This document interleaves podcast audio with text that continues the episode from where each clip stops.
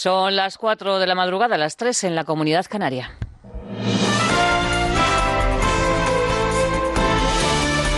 Noticias en Onda Cero. Buenas noches. La última hora nos sitúa en Portugal, donde hay cuatro incendios activos en el distrito de Castelo Branco, en el centro del país. Unos 500 bomberos están trabajando para sofocar las llamas que han obligado a evacuar una aldea y a 60 personas que estaban en una playa. Además, dos carreteras han sido cortadas y cuatro bomberos han resultado heridos. Los incendios afectan a los municipios de Sertá y de Vila de Rey, a 170 kilómetros de Lisboa. Se trata de una zona montañosa y boscosa. La compañía aérea British Airways y la alemana Lufthansa han cancelado sus viajes a El Cairo por motivos de seguridad. La aerolínea no ha especificado las razones por las que ha tomado la medida, pero el Ministerio de Exteriores británico afirma que hay un mayor riesgo de terrorismo contra la aviación. Marga Zavala. Primero fue la británica British Airways, luego fue la alemana Lufthansa la que ha decidido este sábado suspender sus viajes a El Cairo, a Egipto, por una cuestión de seguridad. La seguridad de nuestros pasajeros y la tripulación es siempre una prioridad y nunca operaríamos un avión a menos que estemos seguros de hacerlo, ha asegurado la compañía británica en una nota que ha hecho pública. Por su parte, el Ministerio Británico de Exteriores ha actualizado este viernes la seguridad para los británicos que viajan a Egipto y ha resaltado que hay un mayor riesgo de terrorismo contra la aviación. La decisión se anuncia en plena temporada de vacaciones de verano y justo en el año en el que Egipto intenta recuperar la imagen de que es un destino turístico seguro. No hay que olvidar que en sus mejores años el turismo suponía el 10% del Producto Interior Bruto egipcio. En nuestro país, el Partido Socialista y Podemos avanzan y trabajan para que haya acuerdo de investidura. La vicepresidenta Carmen Calvo ha desvelado en la sexta que ya están negociando con el Partido Morado el programa y las áreas de gobierno. Están trabajando con prudencia y con discreción, pero la vicepresidenta se ha mostrado convencida que Pedro Sánchez será investido la próxima semana. Estamos trabajando ayer y hoy y mañana para que, llegado el debate investidura que empieza el lunes a las 12 de la mañana, pueda el presidente ser investido y a partir de ahí tener, en fin, una mayoría que sosteniendo la investidura nos permita también formar un gobierno que tenga cuatro años de trabajo por delante. Por primera vez desde que se celebraron las elecciones el pasado 28 de abril, casi todos los actores políticos afirman que habrá investidura, que Sánchez será investido presidente a cambio de contar con cuatro ministros propuestos por Podemos. Desde el Partido Popular, Pablo Casado ha calificado el acercamiento como una simulación. Dice que los socialistas llevan pactando con Podemos todo el mes y vaticina que será una investidura incierta que puede terminar mal. Seguimos aún fuera de la normalidad política, con una investidura incierta y con la posibilidad de que llegue a cerrarse de mala manera.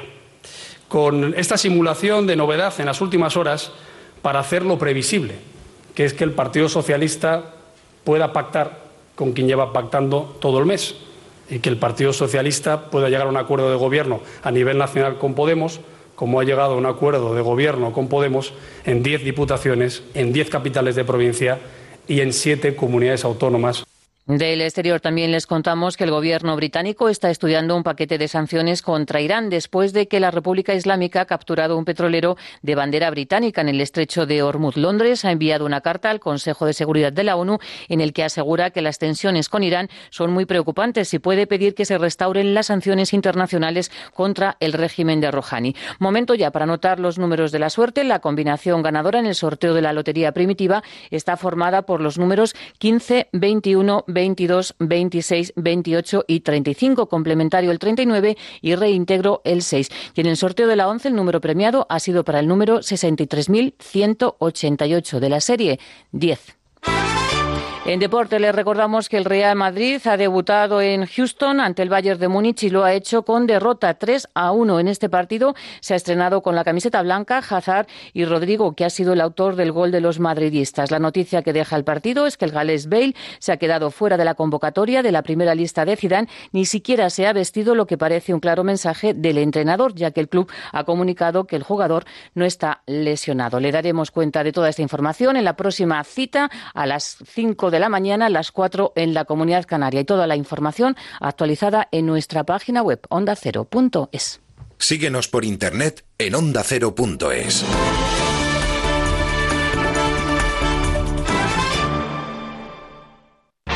Si quieres saber más sobre tus mascotas y si quieres divertirte, escucha como el perro y el gato. Empezamos con el concurso. Venga, pues. ¿Me puedes decir el nombre de cinco razas de perro de tamaño pequeño? Chihuahua. Pichón Valdés. un pichón Valdés. ¿Cómo has dicho? Ha dicho el berebés. Jesús de Cuenca dice, hace una semana que encontró una perra muy cariñosa y hogareña, pero que ha detectado que no ladra. Pablo Hernández, oye, ¿qué te parece? Puede que sea un perro poco ladrador, pero... Como el perro y el gato, con Carlos Rodríguez. Este fin de semana, el sábado desde las 3 de la tarde y el domingo desde las 4. Ofrecido por Menforsan. Te mereces esta radio. Onda Cero, tu radio.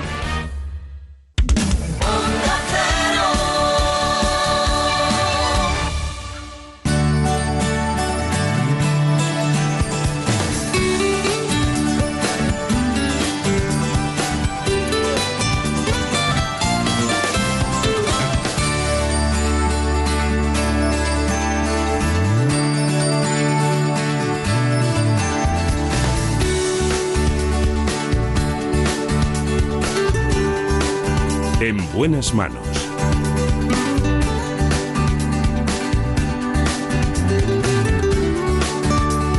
El programa de salud de Onda Cero.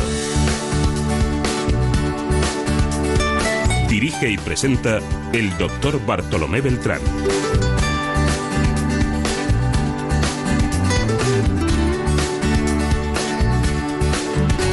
Hola, muy buenos días. Me alegro mucho de saludarles. Está en la realización, como siempre, Daniel Solís. En la producción general ejecutiva, siempre, Marta López Llorente. Vamos a hablar, como siempre, de salud. Hoy damos un repaso por la enfermedad inflamatoria intestinal. Les propongo que sepan que en España se diagnostican cada año cerca de 2.000 nuevos casos de enfermedad inflamatoria intestinal. O lo que es lo mismo, la colitis ulcerosa y la enfermedad de Crohn. Acudimos al conocimiento del gastroenterólogo del Hospital Universitario La Princesa, el doctor Javier Pérez Gispert. En buenas manos. El programa de salud de Onda Cero. Dirige y presenta el doctor Bartolomé Beltrán. Bye.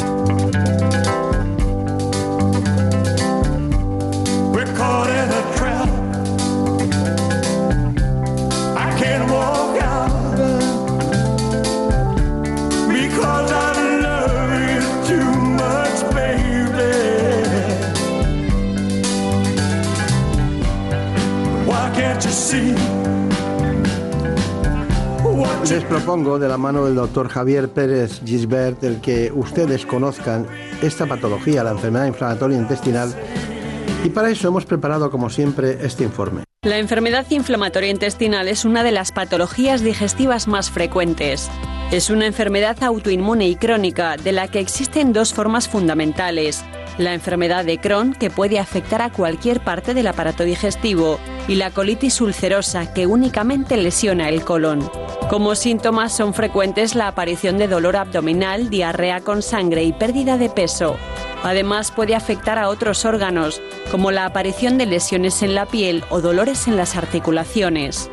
En España se diagnostican cada año unos 2.000 nuevos casos. Se estima que 15 de cada 100.000 españoles sufren la enfermedad de Crohn y unos 10 padecen colitis ulcerosa. Estas cifras se han duplicado en los últimos 20 años. La enfermedad inflamatoria intestinal provoca un descenso en la calidad de vida de los pacientes y tiene un gran impacto físico y psicológico. Aunque esta enfermedad es crónica e incurable, en la actualidad se dispone de fármacos que permiten que la mayoría de los pacientes pueda llevar una vida normal. Hoy nos acompaña el doctor Javier, concretamente Pérez Gisbert, conocido como doctor Gisbert para todos sus pacientes, ¿no? pero es Pérez Gisbert. Trabaja en el Hospital de la Princesa de Madrid, es especialista en aparato digestivo, profesor de la Universidad Autónoma y además de todo eso tiene una característica muy especial y es que es el jefe de la unidad de lo que tratamos hoy, con una dilatada experiencia en ese ámbito, en la enfermedad inflamatoria intestinal. Doctor Gilbert, bueno, eh, aparte de, de, su trayecto, eh, tiene una característica usted muy especial para mí y es que es muy es muy tenaz y muy consistente, muy riguroso, ¿no? Con, los- con- con todas las cosas, ¿no? Es muy ordenado, muy riguroso, ¿no? Bueno, cuando te gusta algo y tienes pasión en lo que haces, yo creo que tienes garantizado realmente el, el trabajo a largo plazo y como la mayoría de los objetivos se acaban cumpliendo cuando uno tiene tenacidad, pues intento serlo lo más posible. Claro. Gisbert no es, no es de Madrid, ¿no? Gisbert es de Levante, habitualmente. sí. Levante. Mi, mi- mi primer apellido es Pérez. Está bien. Bueno, eh, es difícil tener consulta con usted en, en- en el hospital público. Es difícil. eh, o, o- quiero decir que, que si alguien pide hora tarda mucho en tenerla, ¿no? Al contrario, en Madrid tenemos la enorme suerte de tener la libre elección de especialista de verdad funcionando. Es, yo creo que sin duda el ejemplo paradigmático de, de un buen funcionamiento de esta libre elección en toda España.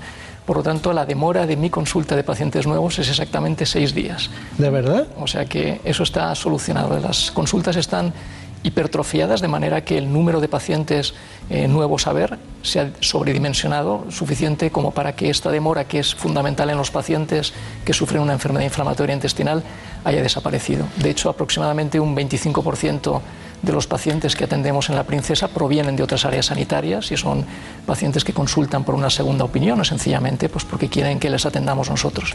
Y así lo vemos. ¿eh? Nosotros tenemos la filosofía, digamos, de intentar ser atractivos a los pacientes, que es lo que realmente nos mueve a, nuestra actividad profesional. Da a mí que no, da a mí que no, pero ya veo que lo tiene muy contrastado, que sí, seis días. Porque además hay una cosa, estos pacientes están repartidos por toda la geografía, estamos hablando entre 200 y 300 mil pacientes, y igual hoy reventamos la consulta. ¿No? Bueno, no, como es una consulta que es de la seguridad social pública, desde luego rico no nos vamos a hacer, porque no es consulta privada. Eso lo quiero dejar bien claro. No, no, pero eh, no, no, eso ya lo sabía porque ya lo dijo usted en alguna ocasión. Pero quiero decirte que es que realmente hay mucho paciente muy buscando una segunda opinión porque no hay curación total y entonces la buscan y la buscan y la buscan y claro, sabiendo que es una unidad especializada que usted dirige, pues eh, mucha gente va a decir, pues yo voy a ir. Estaremos encantados en adaptarnos. Es verdad además que la frecuencia va aumentando, es decir, que los pacientes que vemos ahora nada tiene que ver con los que veíamos hace eh, 10 o 20 años y claramente luego seguro que saldrá el tema para comentarlo. Esta frecuencia de enfermedad inflamatoria intestinal ha aumentado en las últimas décadas en España en concreto, en el mundo en general, pero en particular en España. ¿Por qué cree que ha pasado eso? Pues no lo sabemos porque no sabemos cuál es la causa. Lo que claramente debe haber un componente genético, pero este componente debe ser minoritario porque los- las mutaciones y los cambios genéticos no explican los cambios más o menos rápidos o, o bruscos de frecuencia y al contrario, estos suelen ser más secundarios a factores ambientales. O sea que tiene que haber algo que luego también podemos comentar cuando hablemos de las, de las causas de la enfermedad inflamatoria intestinal, algo ambiental que justifique este cambio más o menos brusco. ¿Cuál es, ¿Con qué otras patologías o enfermedades se acompaña la enfermedad inflamatoria intestinal, ya sea colitis ulcerosa como enfermedad de Crohn, que son las dos los grandes, luego vemos las diferencias, que a usted le encantará matizar, ¿no? Seguro. Pero, pero ¿con qué, qué comorbilidad tiene esta patología? Pues son eh, enfermedades que se asocian con bastante frecuencia a lo que llamamos manifestaciones extraintestinales, es decir, de otras partes que no sea el propio aparato digestivo. Y son afectaciones dermatológicas de la piel o articulares eh, o de muchos otros sitios. Y de hecho eso es uno de los motivos por los que en las unidades de atención integral, como la nuestra de la Princesa, se integran especialistas de otras muchas especialidades, reumatólogos, dermatólogos, infectólogos o nutricionistas o psicólogos, porque tiene una gran afectación de estos otros aparatos. Bueno, entonces la pregunta es, ¿qué es la enfermedad inflamatoria intestinal? Bueno, el nombre completo es enfermedad inflamatoria intestinal crónica idiopática. Enfermedad inflamatoria intestinal, ya lo dice su nombre, que es, que es una inflamación. sí, es crónica idiopática de causa desconocida. Eso es, enfermedad inflamatoria intestinal, ya lo dice el nombre, que es una inflamación del tubo digestivo, del aparato digestivo. El nombre, el nombre de crónico se añade porque con el intento de diferenciarlo de otras enfermedades que puedan ser agudas. Por ejemplo, una infección bacteriana puede causar una colitis que nada tiene que ver con la enfermedad inflamatoria intestinal. Y el último nombre raro este de idiopática quiere decir, como tú ya has sugerido, que es de causa desconocida, porque no sabemos cuál es la causa a día de hoy. Sea, estamos en una enfermedad que progresa, que está en relación con el medio ambiente, que puede tener un fondo genético, que es de causa desconocida, que es crónica. ¿Cómo le puede gustar una cosa así? Bueno, pues no solo me gusta, sino que me apasiona, en primer lugar, porque me parece un reto. Las cosas que ya tienen solución y tratamiento, pues ya, digamos que ya no hay mucho más donde aportar, ¿no?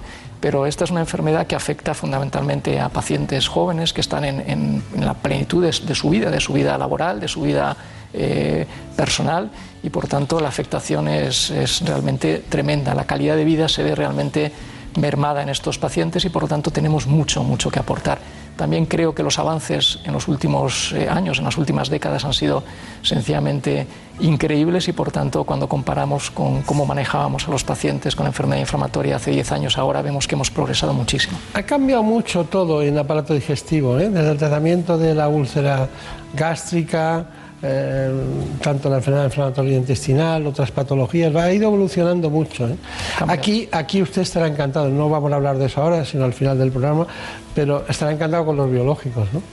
Bueno, creo que han supuesto un antes y un después. Evidentemente tienen su nicho y su papel, pero claramente ha habido un, un antes y un después antes del, del desarrollo de los fármacos biológicos. Fármacos biológicos que antes eran solamente de un tipo y ahora afortunadamente hay eh, al menos ya tres tipos distintos. O sea que tenemos ya un, digamos, un arsenal terapéutico mucho más completo. Claro. Pues vaya pensando en las diferencias, que usted se las sabe todas, ¿no? entre colitis ulcerosa y enfermedad de Crohn, pero para que sea, para que la nitidez de- de- del lenguaje eh, verbal cale entre los pacientes y sepan cada uno dónde puedo estar, ¿no? Porque hay cosas, hay similitudes, pero hay diferencias, ¿no? Bueno, vamos con ese tema, ¿no? Enfermedad inflamatoria intestinal crónica idiopática, como le, le llama usted, con lo cual ya dice todo, dice muchas cosas.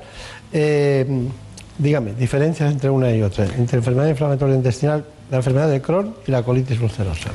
Bueno, Yo voy a tomar notas. Muy bien, lo primero es decir que tienen probablemente más similitudes que, que diferencias, o sea que comparten muchas características.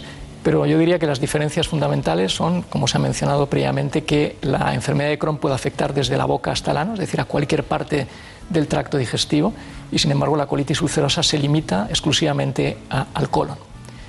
Otra diferencia yo creo que es la afectación que puede ser más profunda, lo que llamamos transmural, porque afecta a todas las capas del intestino en la enfermedad de Crohn. En la de Crohn. Y sin embargo, en la colitis ulcerosa es una afectación superficial, solamente de la mucosa, que es la parte más superficial de el- del colon en este caso.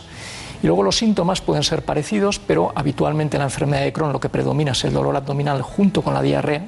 Y sin embargo, en la colitis ulcerosa lo que predomina es la diarrea, pero con la aparición de sangre en las deposiciones, que es lo que se denomina rectorragia técnicamente. Hay muchas más diferencias, pero yo creo que estas son las fundamentales. Claro. Claro, y como afecta a todas las capas, por eso hay rectorragias, por eso hay sangre, ¿no? Bueno, en realidad la colitis ulcerosa, que es la que afecta a la, a la parte superficial, con eso lo que hace es denudar, de alguna manera erosionar esa parte que es la que produce la sangre. La consecuencia de esa afectación profunda de la enfermedad de Crohn es la aparición de fístulas, que son eh, trayectos, digamos, tubos que conectan dos zonas del, del tubo digestivo o del aparato digestivo que no deberían estar conectadas en, en situación normal. Claro, pero cuando los tratamientos, cuando no había biológicos, no sé cómo funcionaron, ya me lo contará, pero cuando, cuando eso puede ser quirúrgico. Bueno, antes de hecho, eh, muchos pacientes acababan en cirugía más de los de, que los que ahora. Ahora, gracias a que el arsenal de, de tratamientos va aumentando y que disponemos de los biológicos, los- los, eh, las necesidades de operación han, han disminuido eh, claramente. Pensemos además que, bueno, en la enfermedad de Crohn, sobre todo, la cirugía es pan para hoy y hambre para mañana, en la mayoría de los casos, porque no cura definitivamente la enfermedad, sino que, digamos, la controla, pero la mayoría de los pacientes, si se dejan sin ningún tratamiento de prevención, vuelven a tener lo que se denomina una recurrencia, es decir, una reaparición de la enfermedad y requieren de nuevo otra cirugía. Ahora, afortunadamente, con los tratamientos preventivos esto no ocurre así en todos los casos, ni mucho menos. Es que siempre tengo la impresión de que cuando se hace una intervención quirúrgica en un territorio que pueda haber fístulas, cuando se, se corta el colon y se hace una anastomosis en el lugar que pueda ser, eh, tengo la impresión de que puede haber una úlcera en la zona que se anastomosa, que se junta, y tenemos un problema peor todavía, ¿no? Sí, sí. Y entonces eso, eh, ¿cuándo, cuándo decide usted en su manual, eh, en su trayecto personal, cuándo decide usted que es, que es quirúrgico? Habitualmente, digamos, la estrategia que denominamos de paso a paso escalón tras escalón es comenzar progresivamente con tratamientos cada vez más potentes y dejar la cirugía para la última opción, es decir, para el rescate cuando todos los tratamientos médicos han fracasado. Pero dicho esto, hay que tener en cuenta que también la cirugía puede ser una magnífica opción de primera línea, no de última línea desesperada, sino de primera línea en aquellos casos muy concretos que tienen, por ejemplo, una estrechez. La enfermedad de Crohn produce también estenosis, aparte de las fístulas. Si es localizada, es corta, por decirlo de alguna manera, sencillamente cortando esa pequeña parte del intestino delgado podemos solucionar la enfermedad. Esto es la excepción, habitualmente no es esta la, la presentación habitual, pero en esos casos es una solución perfectamente válida de primera línea. Claro. Bueno, pues eh, muchos pacientes que pueden pensar que tienen eso, eh, en alguna ocasión resulta que tienen colon irritable.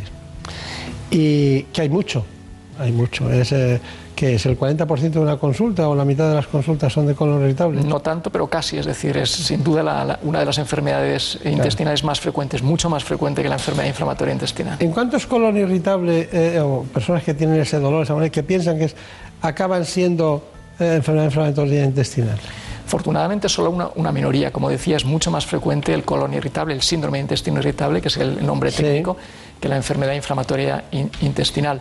Claro, los síntomas no son lo que denominamos patognomónicos, que quiere decir que no son específicos, no Claro. son absolutamente indicativos de una enfermedad y por tanto un paciente puede tener dolor abdominal y diarrea y puede tener muy probablemente un síndrome de intestino irritable más frecuente que una enfermedad inflamatoria intestinal. Pero cuando hay datos ya añadidos, ¿eh? datos pues, de pérdida de peso, de fiebre, o un dolor más eh, persistente o más frecuente, o sangre en las deposiciones, esos son datos de alarma que nos obligan a realizar alguna exploración, por ejemplo, una colonoscopia, que es la prueba, digamos, fundamental diagnóstica. Es donde se ve que, es, que, que puede ser colon irritable porque no hay nada, ¿no? Lógicamente. Bueno, pues eh, estábamos hablando de alimentación, no quiero perder la oportunidad de que el doctor Gisbert nos, nos diga la dieta, era una, una cuestión que tenía pensada. Tengo que preguntarle esto, dieta y enfermedad inflamatoria. ¿La alimentación cómo influye? Es buena pregunta porque es una pregunta que ningún paciente deja de hacernos con toda la razón. Pues para hacerlo breve yo diría que tiene un papel muy muy limitado. En el sentido de que no hay ningún alimento que de forma consistente se haya asociado con una mayor probabilidad, un mayor riesgo de sufrir la enfermedad. Eh, esto es importante porque muchos pacientes hacen una dieta restrictiva, ya sea pues porque algún otro médico le ha contado eh, digamos, historias que, que claramente no tienen una base científica o porque han consultado en Internet, que ya sabes lo que pueden encontrar por ahí, y han encontrado información que no es realmente veraz. Y, de hecho, en un estudio que hemos eh, coordinado desde el Hospital de la, de la Princesa, hemos visto que la causa fundamental de desnutrición de los pacientes, que es muy frecuente en estos pacientes con enfermedad inflamatoria intestinal, es precisamente la autoimposición de una dieta restrictiva, ¿eh? porque ellos piensan que o con eso va a facilitar la aparición de un brote, algún tipo de alimentos, y eso no es así. De hecho, la recomendación general para finalizar es que los pacientes tomen una dieta lo más eh, variada posible, lo más rica eh, posible, en el sentido de que no hagan ninguna restricción y que únicamente eliminen de la dieta aquellos alimentos que de una forma repetida les causen síntomas. No porque les haya sentado mal unos garbanzos o un cocido, eh, suspendan ese alimento para siempre, porque si no acabarán haciendo una dieta muy limitada. Está bien, está bien. Tengo una información que hizo Javier Saz, concretamente sobre el diagnóstico de enfermedad inflamatoria intestinal. Eh, la hizo con usted, ahora, ahora se va a ver. Así que vamos con esa información. Diagnóstico de enfermedad inflamatoria intestinal. Los síntomas no son siempre claros y eso hace que el retraso diagnóstico sea uno de los problemas a los que nos enfrentamos. Es decir, desde que el paciente comienza a tener una sintomatología que puede empezar por diarrea eh, o por dolor abdominal hasta que se llega al diagnóstico, pueden pasar eh, meses o incluso años. Por tanto, no es fácil. A veces, cuando la clínica que produce es la sangre en las deposiciones, que es lo que denominamos la rectorragia, eso sí que hace que sea más evidente el diagnóstico y obliga a realizar una colonoscopia. De esa manera el diagnóstico suele ser más rápido, pero cuando el debut es solamente con dolor eh, abdominal o con diarrea, muchas veces el diagnóstico se retrasa. La investigación nos parece una, una parte integral absoluta del manejo de estos pacientes. Quiere decir que no es, son dos guerras distintas la asistencia y la investigación. Creemos que un servicio que tiene un, un potencial en investigación importante, eso es una garantía de una buena asistencia del, del paciente. Por lo tanto, son dos eh, integrantes que desde nuestro punto de vista son inseparables y por eso nosotros intentamos dedicar una parte muy importante de nuestro tiempo a la investigación. Bueno, una parte muy importante de tiempo dice a la investigación. Tengo datos que ustedes están en un proyecto, exactamente tengo aquí anotado con 100 hospitales, eh, en los que están buscando la frecuencia y todos aquellos aspectos. De... ¿Cómo va ese proyecto? Pues va viento en popa toda vela, porque es un proyecto tremendamente interesante, porque comentábamos antes que la frecuencia de enfermedad inflamatoria intestinal en España, bueno, la verdad es que no se conoce, no se sabe cuál es la cifra real. Y lo que sí se intuye o se intuye es que había aumentado en los últimos años, en las últimas décadas, y lo que quisimos es organizar un estudio multicéntrico, muy grande, con un número muy elevado de, de unidades, y a lo largo de un año ver cuál era la aparición de, este, de esta enfermedad en España. Eh, un, este número de, de centros que, que, digo que ha participado, en torno a 100 unidades españolas, supone más de la mitad de la población de referencia de España. Es decir, que el número de, de habitantes que incluye es muy elevado y, por tanto, los datos son realmente fiables, no como antes, que teníamos pequeños estudios en zonas geográficas muy limitadas y, por tanto, era muy difícil extrapolar los resultados al, al mapa general español. Pues bien, el resultado, para, para ir al grano, es que esa frecuencia, esa incidencia que llamamos, la aparición de nuevos casos, es mucho más alta que la que pensábamos.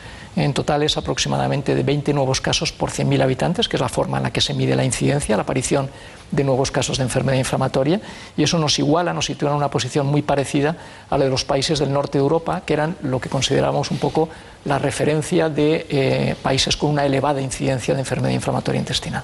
¿Más en zonas urbanas que en zonas rurales? Bueno, hay estudios eh, controvertidos, probablemente sí. Sí parece que el estilo de vida, digamos, occidental, el hecho de que la vida vaya, digamos, esa globalización y vaya pareciéndose más a este, este, modelo occidental, parece que ese es un factor importante que ha aumentado la frecuencia. Y de hecho, en países, por ejemplo, hispanoamericanos, donde antes era absolutamente excepcional encontrar esta enfermedad, ahora se está viendo un aumento progresivo y rápido.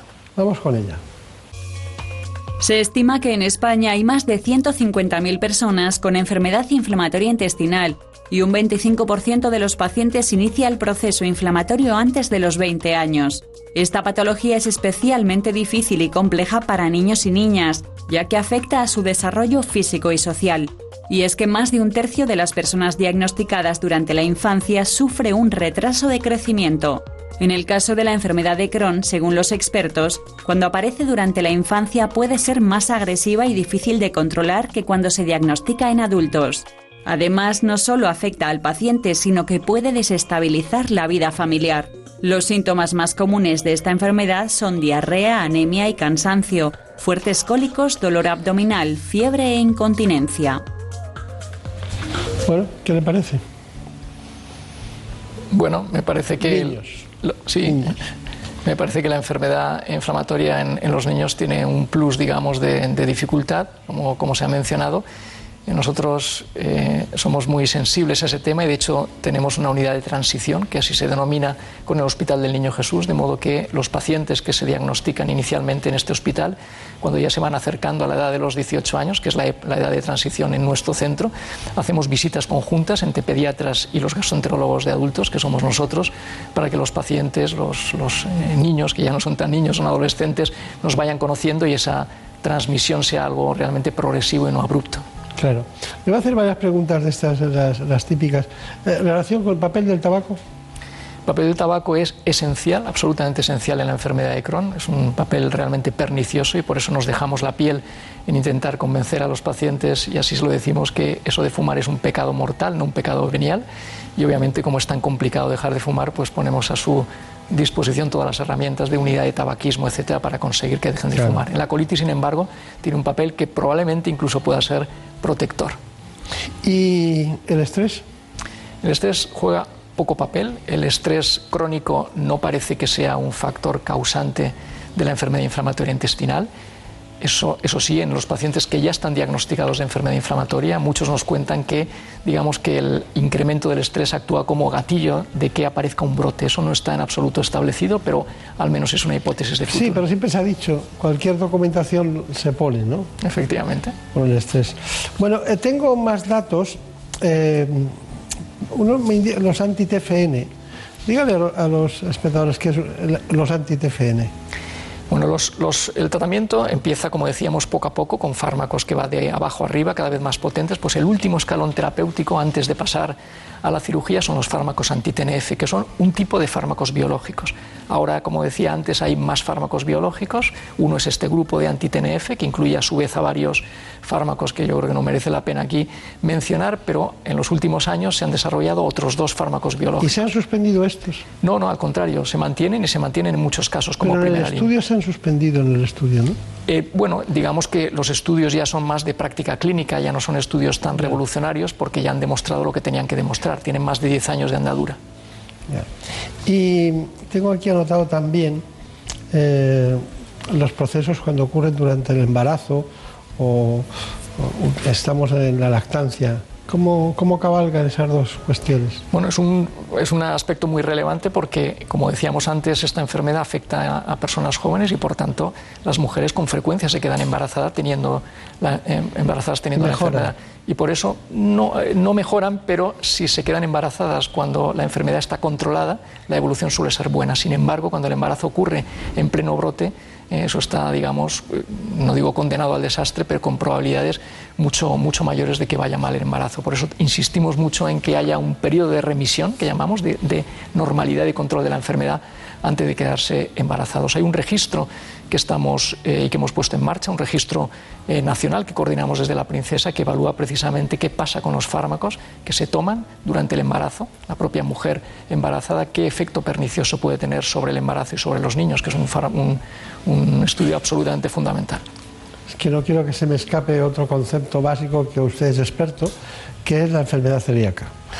Relación entre enfermedad celíaca y lo que es la enfermedad inflamatoria intestinal. Se llama enfermedad celíaca la intolerancia permanente al gluten del trigo, cebada, centeno y probablemente avena. Esta proteína, el gluten, es rechazada por el sistema inmunológico, dañando la mucosa del intestino delgado y alterando la absorción de las vitaminas, minerales y demás nutrientes de los alimentos. Afecta a medio millón de personas en España, el doble de mujeres que de hombres, aunque se calcula que alrededor del 75% está sin diagnosticar, ya que en algunos casos no presenta síntomas o porque estos se confunden con los de otras patologías digestivas. Entre los síntomas más frecuentes están pérdida de peso y de apetito, fatiga, náuseas, vómitos, diarrea, distensión abdominal. Y su tratamiento no es otro que seguir una dieta estricta sin gluten durante toda la vida. Los expertos coinciden en que aunque se desconoce la causa exacta, existe una predisposición genética. Hemos intentado ahorrarle las palabras. ¿Qué quiere añadir? Bueno, es una enfermedad realmente muy relevante y también muy frecuente, mucho más frecuente de lo que creíamos eh, inicialmente. Yo tengo también el, honor de coordinar, es el responsable de la consulta de enfermedad celíaca en mi centro y es una enfermedad que si no se piensa en ella pasa desapercibida y si se piensa en ella se diagnostica, como digo, con mucha más frecuencia. La relación con la enfermedad inflamatoria intestinal es realmente controvertida, probablemente no hay relación o si la hay es una eh, relación leve. Es verdad que todas estas enfermedades tienen un trasfondo genético y son en, cierta medida inmunomediadas, es decir, tienen el sistema inmune que tiene algo que ver con ambas, pero de ahí a que haya relación directa con, entre ambas enfermedades hay un abismo. Bueno, no así ocurre entre la dermatitis atópica y la, la enfermedad celíaca, como otras patologías eh, eh, multifactoriales ¿no? que afectan a muchos órganos y aparatos. Pero el tiempo es el tiempo. ¿Cuál es su conclusión? Mi conclusión es que eh, nos dejamos la piel y lo seguiremos haciendo en intentar mejorar la vida, la calidad de vida de los pacientes con, con enfermedad inflamatoria intestinal y que nuestra intención y nuestra misión es conseguir que se olviden eh, idealmente absolutamente de su enfermedad. Muy bien, pues doctor Javier Pérez Gisbert, le veo en forma, como siempre. Siempre que nos hemos visto está contestando las cosas a uña de caballo, ¿no? Como dicen. ¿no? Muchas gracias. Mucha suerte, muchos recuerdos a los amigos del hospital y mucha suerte. Muchas gracias.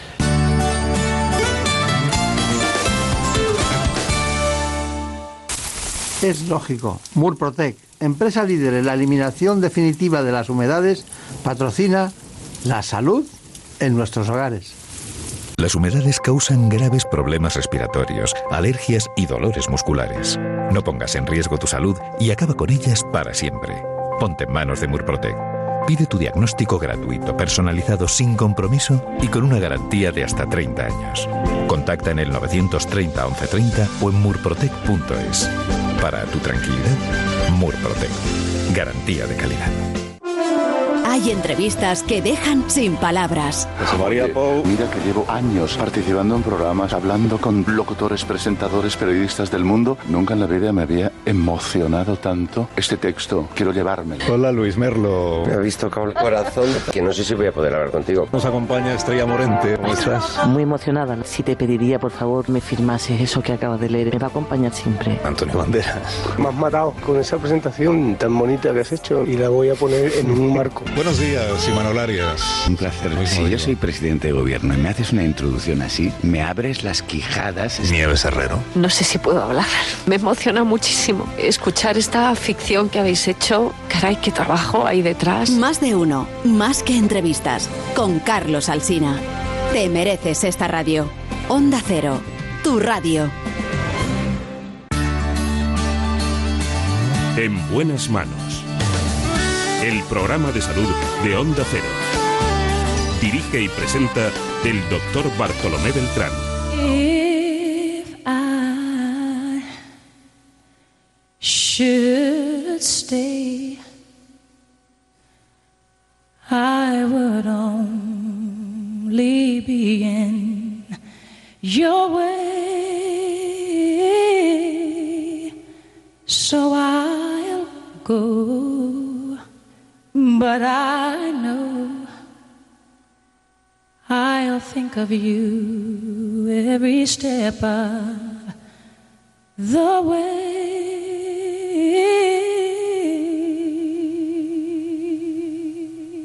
And I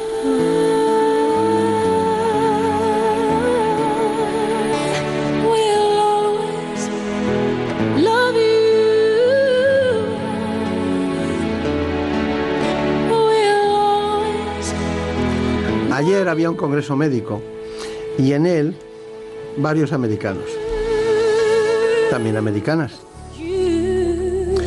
Y puse esta canción. Y todos estaban muy pendientes de las cosas de Madrid, pero cuando puse esta canción, todos se callaron. Y miraron como diciendo, ¿quién será que ha puesto la canción? Por eso, hoy Daniel Solís debería comprar lotería.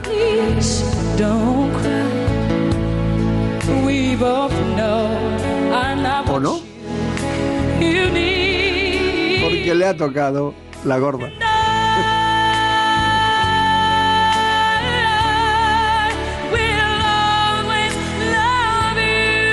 La verdad es que muchas personas están afectadas de una patología muy especial que exige poner una prótesis. Me refiero a las prótesis de cadera. Vamos con el doctor Pablo Palacios.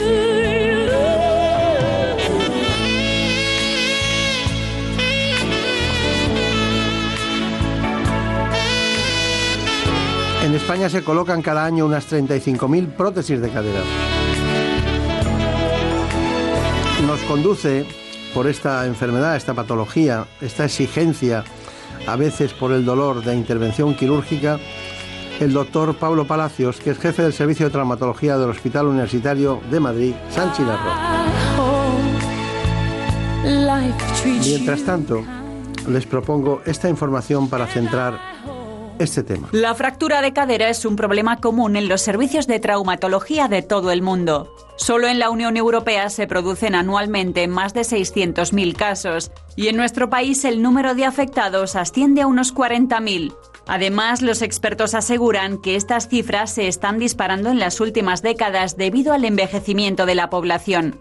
La incidencia de esta lesión aumenta con la edad y la principal causa son las caídas, porque los huesos con el paso del tiempo se vuelven más delgados y frágiles y aparecen problemas como la pérdida de masa ósea. Además de la fractura, la artrosis y la artritis son otras de las causas de un reemplazo de cadera. Ambas patologías producen un desgaste del cartílago articular que recubre la cabeza del fémur. En la mayoría de los casos, los pacientes que se someten a un reemplazo de cadera son mayores de 50 años, pero cada vez es más habitual encontrar pacientes de menor edad. La primera prótesis de cadera en España se implantó hace más de cuatro décadas y ya se realizan al año unas 35.000 intervenciones. Las técnicas quirúrgicas, los tipos de prótesis y los nuevos materiales han sufrido una evolución espectacular en los últimos años. Queremos hablar con el doctor Palacios. El doctor Palacios, Pablo Palacios Cabezas, pertenece a una saga de médicos que es muy conocida en España en este ámbito de la traumatología y la ortopedia. Bueno, son cosas que hay que decir porque a veces hay personas que se confunden y no todo el mundo tiene 200 años o 150. ¿no? Bueno, eh, veo su- sus distintas eh, actividades en todo tiempo, pero siempre ha sido muy, muy monográfico con cirugía de la columna vertebral, cirugía de la, de la cadera, de la rodilla, ¿no? Efectivamente, son las dos grandes áreas a las que me dedico. Claro. Pero eh, deme, deme datos de esos para, para que sepa la gente el significado de la cirugía de la cadera y, lo- y el costo eh, para el Estado español de, la- de la- de las caderas, ¿no? de las prótesis de cadera. ¿Cuánto se ponen al año? Pues en España eh, no sé exactamente cuántas se ponen al año. Yo creo que cerca de 200.000 prótesis de cadera y rodilla. Especialmente solo de cadera no lo sé, pero desde luego mundialmente es una es un una monto bestial la cantidad de dinero que se gastan los estados y las sociedades en la sustitución de la, de la cadera. Porque la verdad es que es una cirugía que genera mucho beneficio a los, a los pacientes entonces es una cirugía muy demandada. Probablemente sea la cirugía estrella de la cirugía ortopédica, la prótesis de cadera. Eh, ahora hablaremos, porque aquí tengo mucho interés evolucionar con la- las particularidades de los materiales, desde la primera que se puso en el mundo hasta, hasta hoy, porque ha evolucionado mucho, incluso, eh, incluso su padre, en la, en posiblemente la década de los 80, ¿no? 85, 90, un año por ahí, eh, incluso tuvo una, una prótesis que, él- él- que la diseñó, él la PAL, diseñó ¿no? una allí, efectivamente, y que fue la primera prótesis de cadera diseñada completamente en España. Luego la compraron los americanos, se comercializó en el mundo entero. Pero efectivamente fue la primera prótesis que se diseñó en España. Sí, sí. Siempre era muy inquieto él con la cadera. ¿eh? Era muy inquieto y de ahí nos ha pegado a algunos el seguimiento de, de sus pasos, aunque sea solo en la cirugía, porque en el, en la, en el diseño no estamos. Claro, claro, claro. Bueno, pues ya ven ustedes que estamos ante uno de los grandes temas de la cirugía traumatológica y ortopédica, pero todo eso se inició un día muy especial en el que era Charlie, ¿no es Charlie, Sí, Chanley, Chanley, el que puso la primera, ¿no? efectivamente. ¿Y qué era material de qué era? ¿De polietileno o de qué era? No, eran metálicas, eran aleaciones habitualmente aleaciones de, mm, eh, de acero, aleaciones de acero. Uh, qué Luego, peso, ¿no? Sí, no, el acero, de verdad el acero lo ha erradicado principalmente, porque el acero- las aleaciones de acero son muy buenas aleaciones. Lo que pasa que, mm, que el titanio es más, eh, pesa menos y lo que ha erradicado al acero de la cirugía ortopédica principalmente ha sido la llegada de la resonancia magnética, porque con acero no se puede hacer resonancia magnética y sin embargo con titanio y con cromo cobalto sí se puede hacer resonancia. Entonces ahora que vivimos en una época en la que la resonancia puede ser fundamental para este o para otro motivo, pues entonces está mm, virando mucho en el empleo de los materiales, al- principalmente al titanio. Y sufrieron una, una evolución importante. En todo tiempo y lugar, pues ha habido muchas aleaciones de materiales, de, aparte de la que hizo el John Charlie, como, o Charlie. eh, tenemos de que se usó también teflón, se Bueno, usó sí. polietrafluoretileno también. eh, bueno, pero se desgastaba muy rápidamente, según Claro, los- es que las, o sea, las prótesis de cadera no tienen un único material, ni ahora ni antes. O sea, las prótesis de cadera habitualmente llevan tres componentes con tres materiales distintos. Uno es el alma que, mm, que, con- que lleva la prótesis, que habitualmente es metálica y suelen ser de titanio, de una, de una aleación de titanio, específicamente titanio, aluminio y vanadio principalmente. Después, esta, este alma va recubierta de una cubierta de hidroxiapatita. La hidroxiapatita es uno de los cristales que tiene el hueso. Estoy hablando de las prótesis sin cementar, las prótesis no cementadas, que son las prótesis que tienen más duración. Esta hidroxiapatita la tiene el hueso, entonces reconoce o cree que la hidroxiapatita que tiene la prótesis es la, es suya, son los cristales suyos, y entonces el hueso es el que abraza y deja la prótesis fija al esqueleto. Después, esta prótesis en, en la cadera contacta con el cotilo protésico, que es la eh, copita que recibe a la cabeza del fémur. Y entonces esa copita por dentro habitualmente está recubierta de otro material para poder hacer una fricción adecuada. Ese otro material, en la mayoría de los casos, o el más desarrollado de todos, es de polietileno, que, es un plástico, aunque ahí hay mucha variabilidad. Y habitualmente, por último, la cabeza es una cabeza de una cerámica, que habitualmente suelen ser cerámicas de circonia, que son muy resistentes, pero a su vez muy pulidas, para que el rozamiento entre la cabeza y el polietileno que la recibe sea muy escaso y entonces se facilite la movilidad articular y se generen pocas partículas de desgaste. Lo vemos mucho en las imágenes que hay, pero estamos hablando de un cótilo ¿no? que recibe el extremo del fémur ¿no? se tiene que poder mover.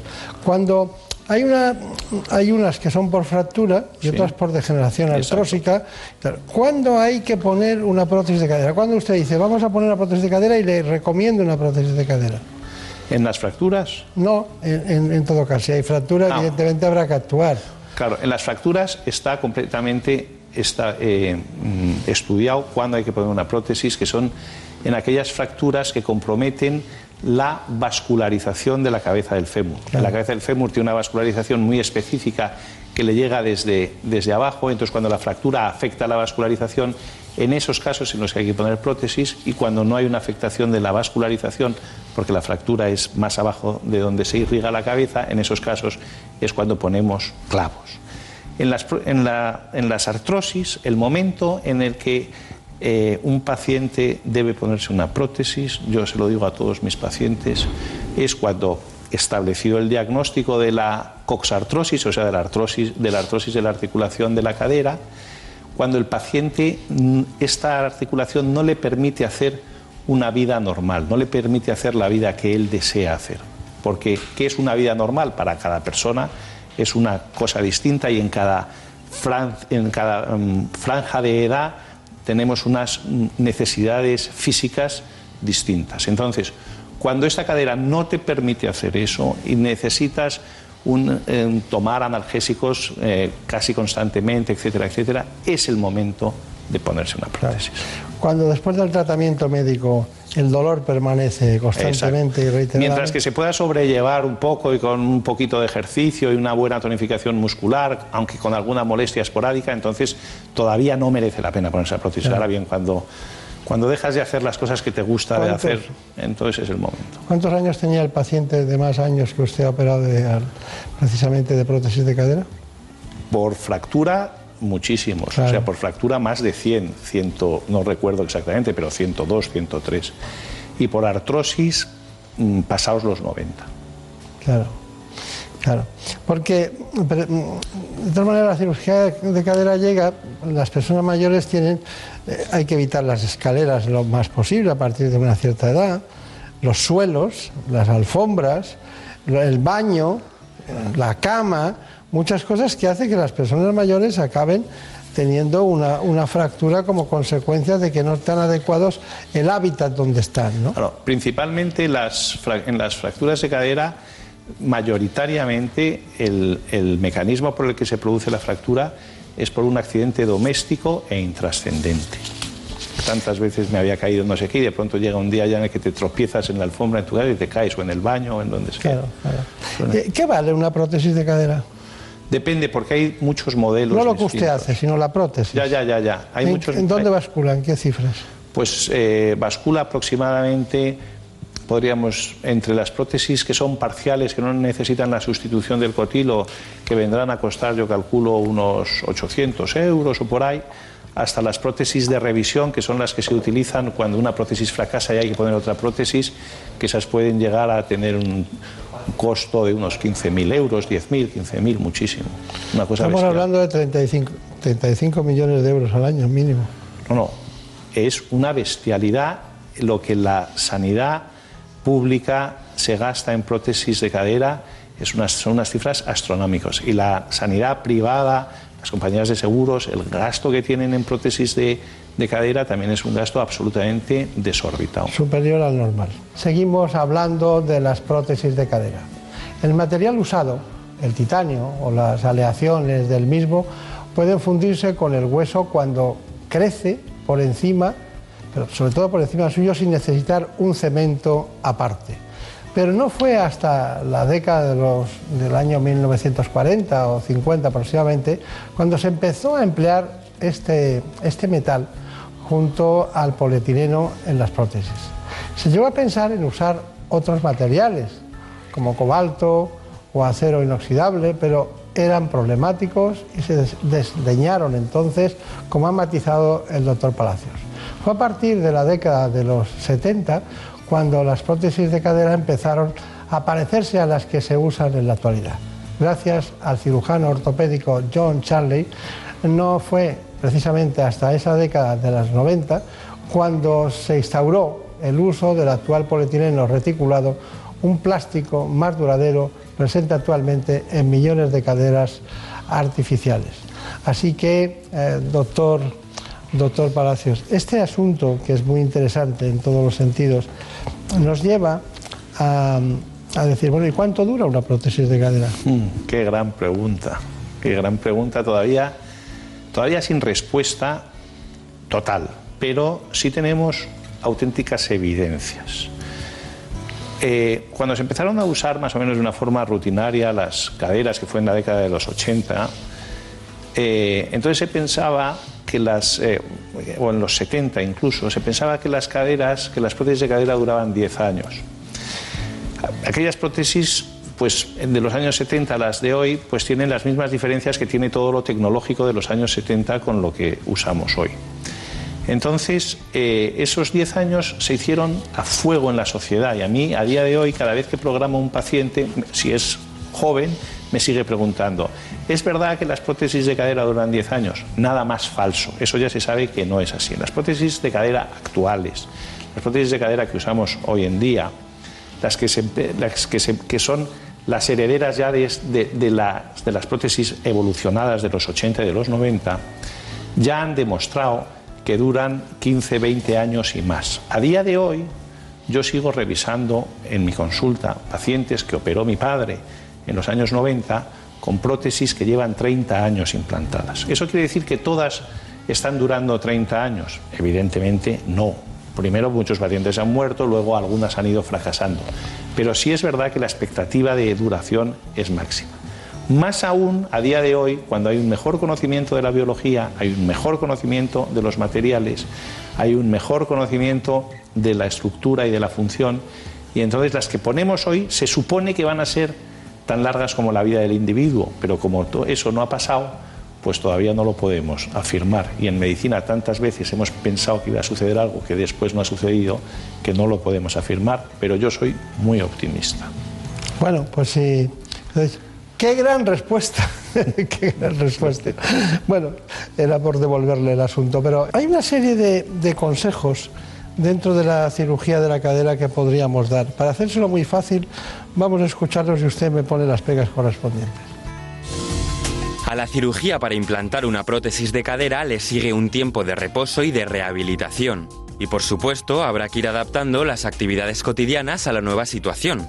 Además, hay que preparar adecuadamente la vivienda para disminuir las caídas y la luxación protésica. Para ello, debemos evitar las escaleras y vaciar el suelo de objetos como alfombras que pueden ocasionar tropiezos y resbalones. También hay que acondicionar el baño, por ejemplo, instalando un pasamanos en la ducha. En cuanto a la cama, debe estar a una altura adecuada como para apoyar los pies a la hora de subirnos o bajarnos. Por otra parte, contar con una buena iluminación, que siempre ayudará a reducir el riesgo de caídas.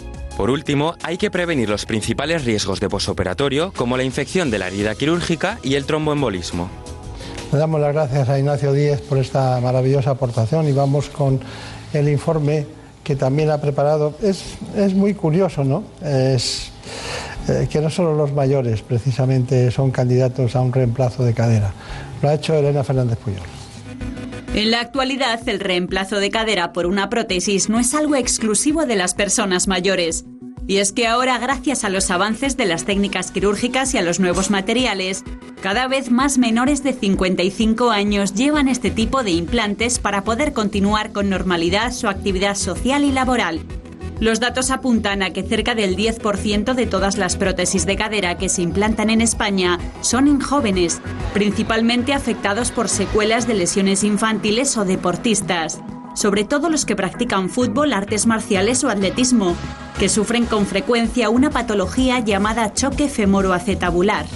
Con los nuevos implantes, que duran en muchos casos más de 20 años, y con la rehabilitación adecuada, la calidad de vida de los pacientes es prácticamente normal y se puede realizar casi todo tipo de ejercicio. Bueno, gracias Elena, pero vamos con las conclusiones que se nos va haciendo el momento de, de terminar el programa. Doctor Palacios, conclusiones. Pues la conclusión es que la prótesis de cadera resuelve divinamente el problema de la, artrosis, el problema de la limitación que genera la artrosis y sobre todo en pacientes que mantienen luego una buena, eh, que tienen una buena calidad de vida, vuelven a incorporarse una vida absolutamente normal. Es una, es una cirugía muy esperanzadora. Se quedan sin ninguna secuela cuando las cosas van bien. Bueno, pues eh, después de lo dicho, pues salude usted al presidente de su grupo y le felicite de nuestra parte por el sistema sanitario español que se presentó, aunque ya venía mucho tiempo rondando con este tema él, ¿no? ¿Verdad? Que es así. Pero bueno, me ha sorprendido lo de la legislación de la, de la ley de sanidad, que, que se va quedando atrás. Eh, parece que íbamos por un camino de esos caminos comarcales en la sanidad buenos, pero llegamos a todos los lados, pero ahora vamos en autopista y hay que adaptarse. Estoy de acuerdo completamente. Sí, sí. Su padre ponía muchos paralelismos siempre y hacía ponía muchos ejemplos. Sí, sí, es que ha sido una persona muy didáctica. Capaz de, enseñar, de enseñarme a mí, no le digo. Eso, eso de firmar un, un programa con, con humildad está muy bien. Muchas gracias, hasta pronto. En buenas manos. El programa de salud de Onda Cero. Dirige y presenta el doctor Bartolomé Beltrán.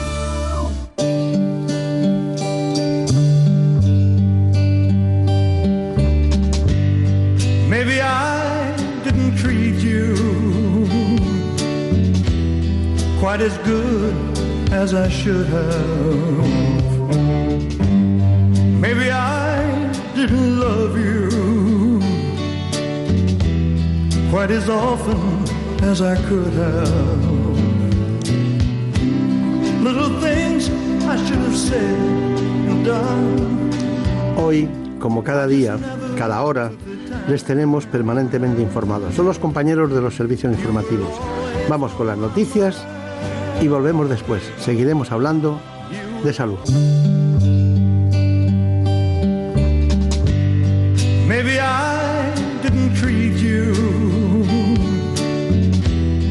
Quite as good as I should have. Maybe I didn't love you quite as often as I could have. Little things I should have said and done. I just never took the time.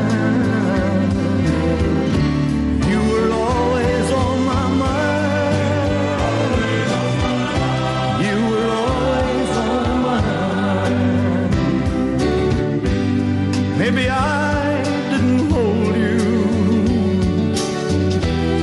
all those lonely, lonely times. And I guess I never told you I'm so happy that you're mine. If I made you feel second best, girl, I'm so sorry I was blind.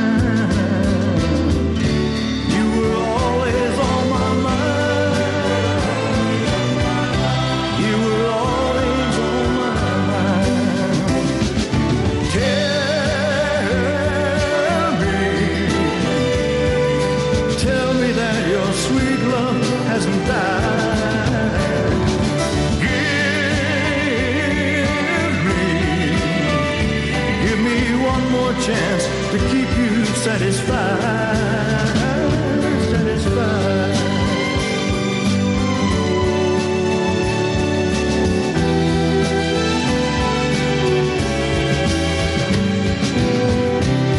Little things I should have said or done. I just never took the time.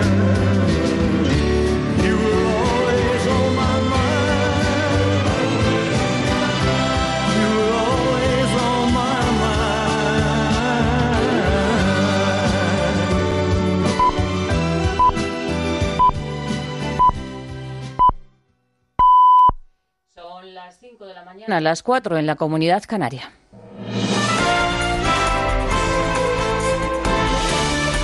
Noticias en Onda Cero. Buenos días. El Partido Socialista se muestra convencido de llegar a un acuerdo con Podemos que permita la investidura de Pedro Sánchez. La vicepresidenta Carmen Calvo ha sido optimista y ha confirmado que ya están negociando con el Partido Morado el programa y las áreas de gobierno. Las negociaciones son discretas, pero Calvo asegura que van a dar sus frutos y a partir del jueves habrá gobierno. Estamos trabajando, lo queremos hacer con prudencia, con lealtad y sobre todo con eficiencia, que lleguemos la semana que viene y que los españoles digan, bueno, pues ya está. Mm, encuentran acuerdos y nos van a gobernar, el gobierno legítimo de este país, con acuerdos políticos y ya está. Yo creo que ese es el titular que va a ser, si todo va bien, inédito en la historia de nuestro país, que en el nivel del gobierno de la nación haya dos partidos distintos. El titular político son las negociaciones entre el Gobierno y Podemos, pero la noticia a esta hora está en Houston, donde el entrenador del Real Madrid, Zidane, ha confirmado que el jugador Gareth Bale abandona el club de forma inminente. Vamos hasta Houston, enviado especial de Onda Cero.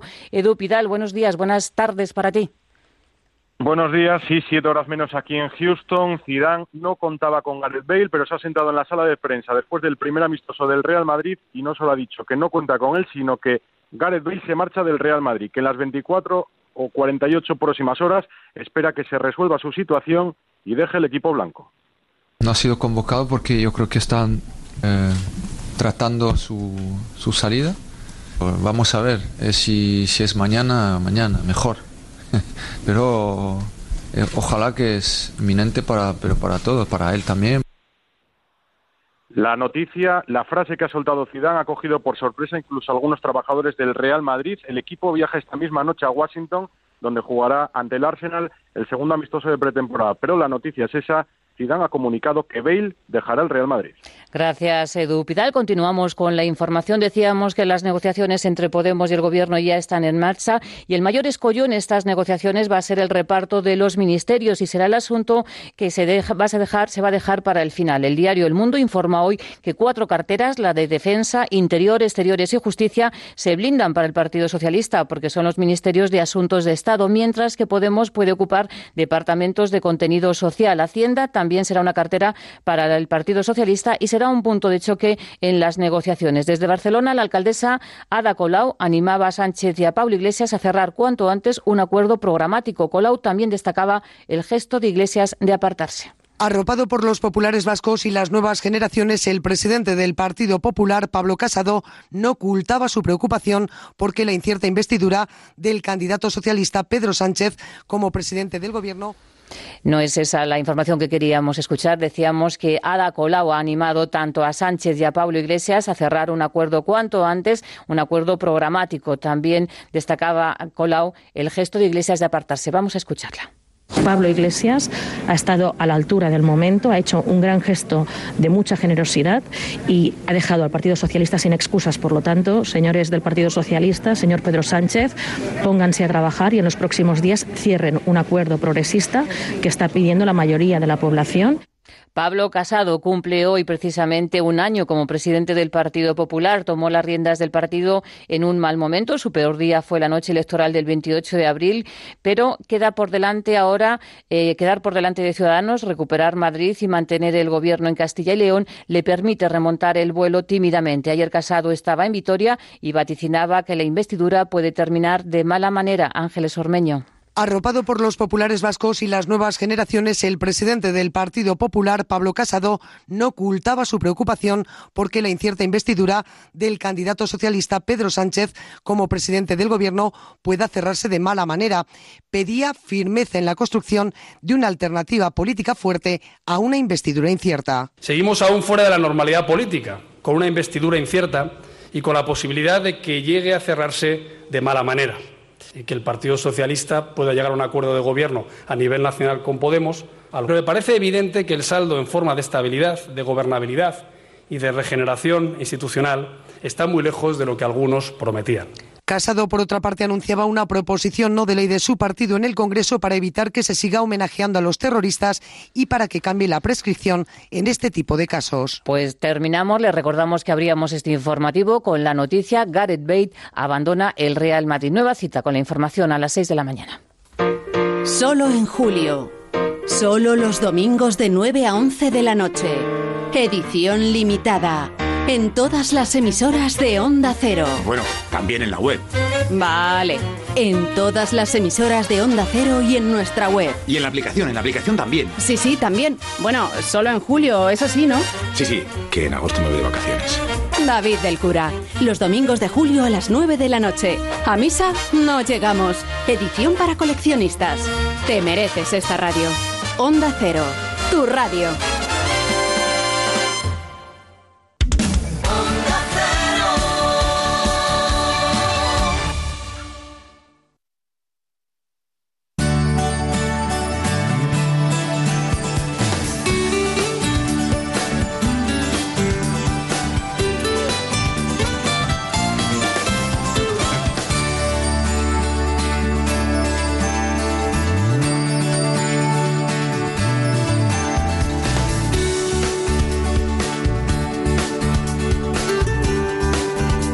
Buenas manos.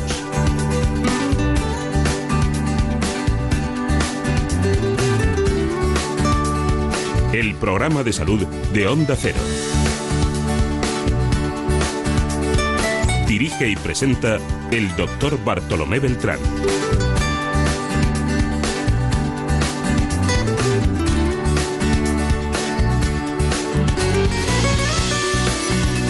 Más de 3 millones de españoles padecen asma. Es una patología cada vez más frecuente entre los niños y los jóvenes. Vamos a tratar este asunto con un neumólogo.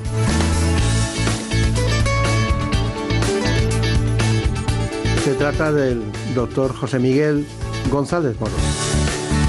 Conocido por nosotros, gran amigo de este espacio, por el doctor González Moro.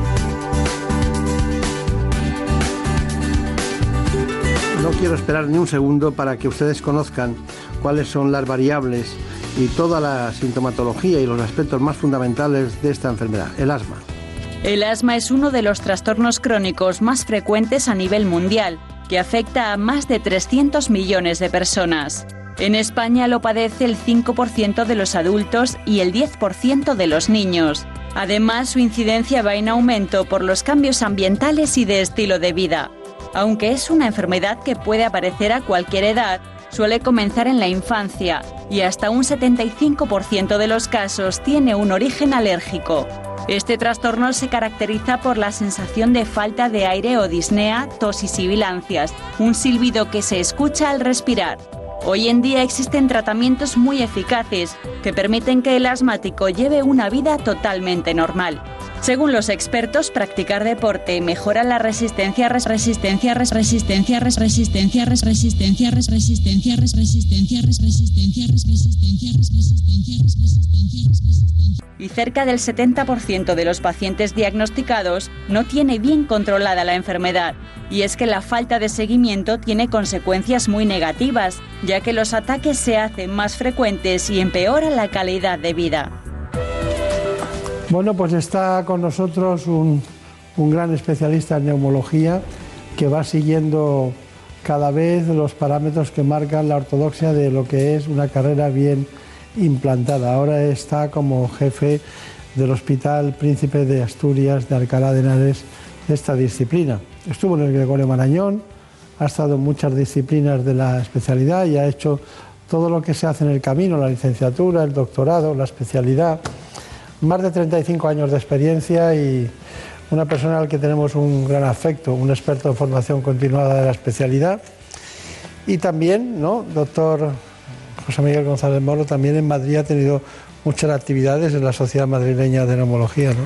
Sí, eh, doctor Beltrán, eh, efectivamente eh, fui presidente de la Sociedad Madrileña de Neumología y también posteriormente he tenido cargo de responsabilidad en la Sociedad Española de Neumología, la SEPAR, donde fui, entre otras cosas, pues durante seis o siete años director de Relaciones Institucionales, muy situado en todos los aspectos de las relaciones que tenía la sociedad pues con los medios de comunicación y con la sociedad civil. No se le nota. ¿Por qué? Le veo joven. Es que soy joven. ¿Sí? Ya me contará. ¿Hay que respirar bien para ser joven? Creo que es fundamental, fundamental. Si respiramos mal, eh, la falta de oxígeno lo van a ir notando todas las células de nuestro organismo, entre ellas las células de la piel, y eso va a ir aparejado a un mayor envejecimiento, un envejecimiento más prematuro, más prematuro, más prematuro, más prematuro, más prematuro, más prematuro, y aparentar juventud. Claro. Bueno, porque respirar es lo que respira el organismo en la parte interna, no es la respiración mecánica externa, sino la interna de las células, ¿no? Y esa es la fundamental. Eh, me gustaría decirle, ¿usted distingue un asmático por la sintomatología? Eh, sí, sí, en general sí. La sintomatología del asma en la mayoría de pacientes es bastante característica. Es esa sintomatología de esa tos, esos ruidos en el pecho, esa sensación de falta de aire y en general eh, sospechamos que un paciente tiene asma. Puede haber algunos casos más complejos, como ese paciente que tiene una tos que no sabe muy, muy, bien de dónde viene y puede actuar como un equivalente asmático. Y luego es cierto que el asma puede parecerse a otras enfermedades, entre ellas otra que usted conoce bien, como es la enfermedad pulmonar obstructiva crónica, la EPOC. Son las dos enfermedades que cursan con obstrucción de los pulmones, con obstrucción de las vías respiratorias. Son diferentes, pero comparten algunas similitudes y de hecho hay hasta un 20% de pacientes a los que llamamos epocasma, porque tienen características comunes de las dos enfermedades. Luego Claro. podemos hablar de eso. Claro. Pero la verdad es que si es alguien que tenga un asma de origen alérgico, si luego tiene fuma y, y bueno, y hace una serie de cuestiones que no vienen al caso, pues entonces ya tenemos ahí un, un follón importante, ¿no? Claro, y puede haber pacientes como los que usted dice, fumadores, que eran asmáticos en su juventud y que desarrollan las dos enfermedades. Son asmáticos, alérgicos, que empezaron con síntomas a los 4, a los 5, a los 10 años y que luego a los 50 empiezan con otra enfermedad que es la EPOC. Con lo cual cogen lo malo de la- las dos cosas peores de la neumología, que son estas dos enfermedades tan frecuentes y sobre todo la EPOC tan limitante. Doctor González Moro, ¿ha notado usted eh, estas cosas que nos cuentan los medios y que nos cuentan los políticos del cambio climático de las grandes ciudades, como Madrid en este caso, donde vivimos? ¿Ha, notado usted que eso influye en las acerbaciones? Desde hace ya bastantes años eh, sí que venimos notando un aumento en la prevalencia, cada vez hay más casos de pacientes con asma. Sí que hay cada vez más casos y mm, por un lado es evidente que tenemos más medios y los diagnosticamos mejor y estamos mm, más avisados de que un paciente puede tener asma. Pero qué duda cabe que todo lo relacionado con la contaminación ambiental de las grandes ciudades, y voy a decir un tema que siempre es delicado, el tema del diésel, el tema del mm, óxido de, nitros- de nitrógeno, el NO2, del ambiente, eso, eh, es- esos dos factores sí que condicionan que estén aumentando los casos de asma y en general las alergias. Usted para diagnosticar un, un proceso asmático, eh, ¿qué elementos necesita? O sea, eh, ¿qué, ¿qué pruebas haría un paciente para decir, seguro que es asma? Pues a un paciente asmático que viene, a un paciente que viene a la consulta, lo primero que tenemos que hacerle es una historia clínica. Y en esa historia clínica eh, nos va a re- eh, referir síntomas como la tos, como bronquitis de repetición, como ruidos en el pecho, como sensación de falta de aire. Con esos datos clínicos, eh, la siguiente prueba que tenemos que hacer es la famosa espirometría, es decir, ver si hay una obstrucción de los bronquios. Si hay una obstrucción de los bronquios y damos un broncodilatador, un, spray, un, un aerosol, y esa mm, obstrucción revierte, el diagnóstico está realizado. Podremos adornarlo con más cosas, pero el diagnóstico está hecho. A veces nos encontramos con que la espirometría es normal en presencia de una clín- clínica compatible y en esos casos nos, ayu- nos ayudamos de otras herramientas, como, como puede ser medir la inflamación que tienen los bronquios. Y para nosotros ahora es fácil medirla, antes era más complicado, pero ahora lo medimos también en el aire expirado, que es la medida del feno, feno, que es el óxido nítrico en el aire expirado. Es muy sencilla, se hace igual que en las espirometrías, en los laboratorios de función pulmonar. Y si ese- esa prueba te- nos da, nos dice que hay un aumento de la inflamación, el diagnóstico también lo tenemos asegurado. Por último, puede ser que haya casos más complicados. ¿Y qué hacemos? Pruebas de provocación. Es decir, provocamos asma, provocamos la obstrucción, la hiperrespuesta de los bronquios mediante una eh, sustancia como puede ser la metacolina, que Como es hacen sustancia inhalada. los alergólogos con la alergia. Exactamente, lo provocamos. Es una sustancia muy inespecífica y que en personas predispuestas que tienen rasgos asmáticos se eh, pro- eh, provoca una obstrucción de los bronquios que medimos con la espirometría. Es fácil, el diagnóstico del asma es mm, bastante sencillo. Bien, bien. Eh, ¿Es hereditaria, por cierto? Algunos factores sí. Eh, algunos casos sí, perdón. Eh, realmente hay familias asmáticas y hay familias al- alérgicas.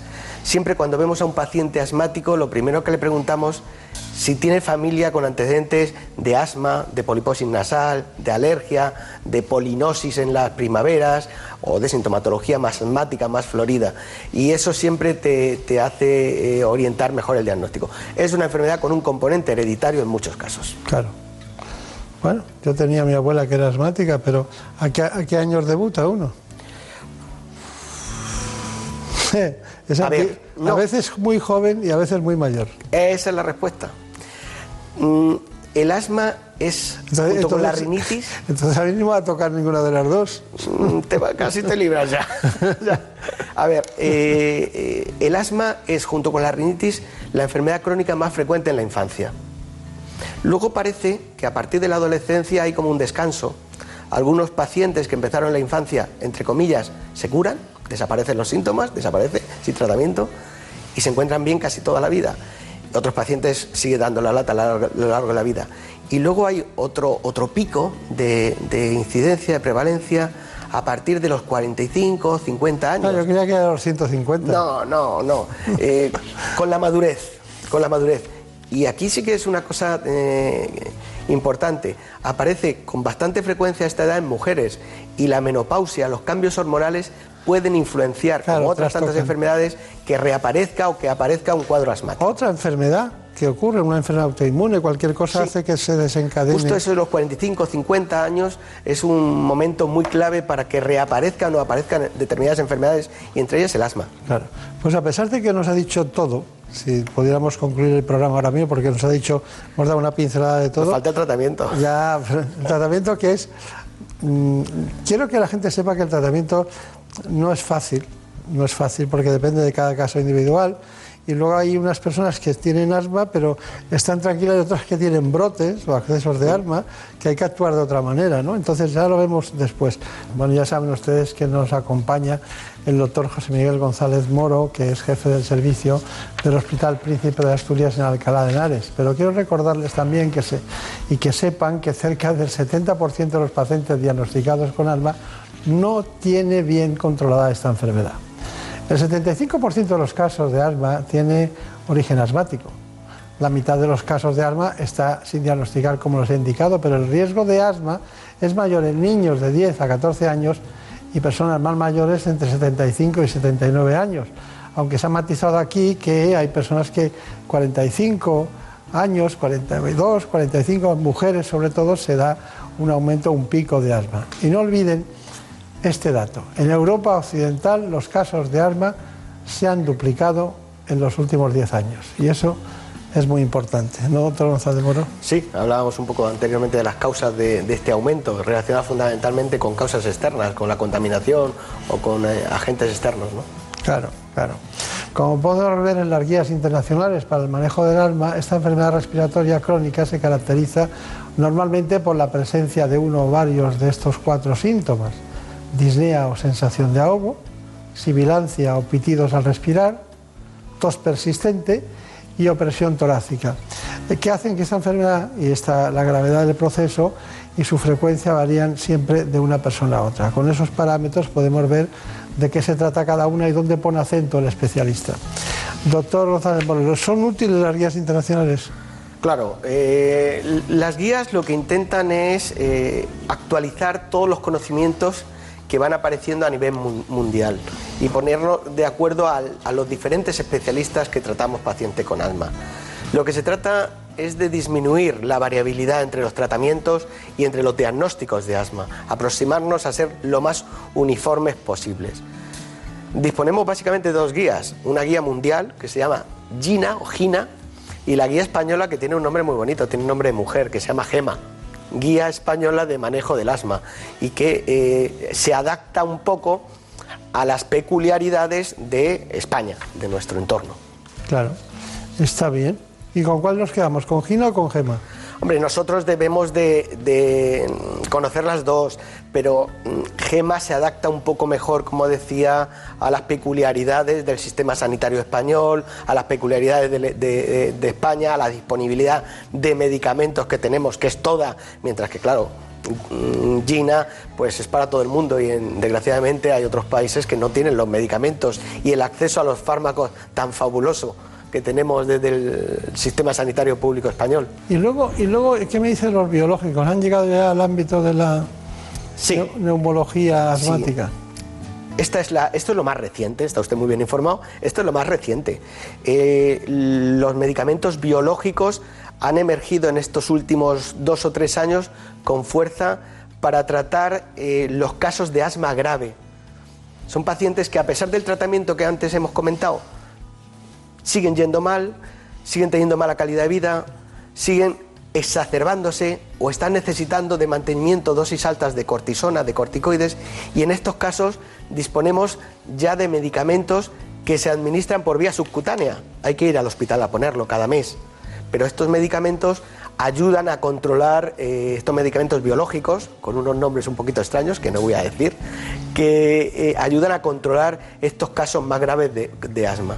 Con lo cual las esperanzas para los enfermos con asma que iban mal, eh, la verdad que se han abierto un montón, se han abierto un montón y, y- y están yendo bastante bien.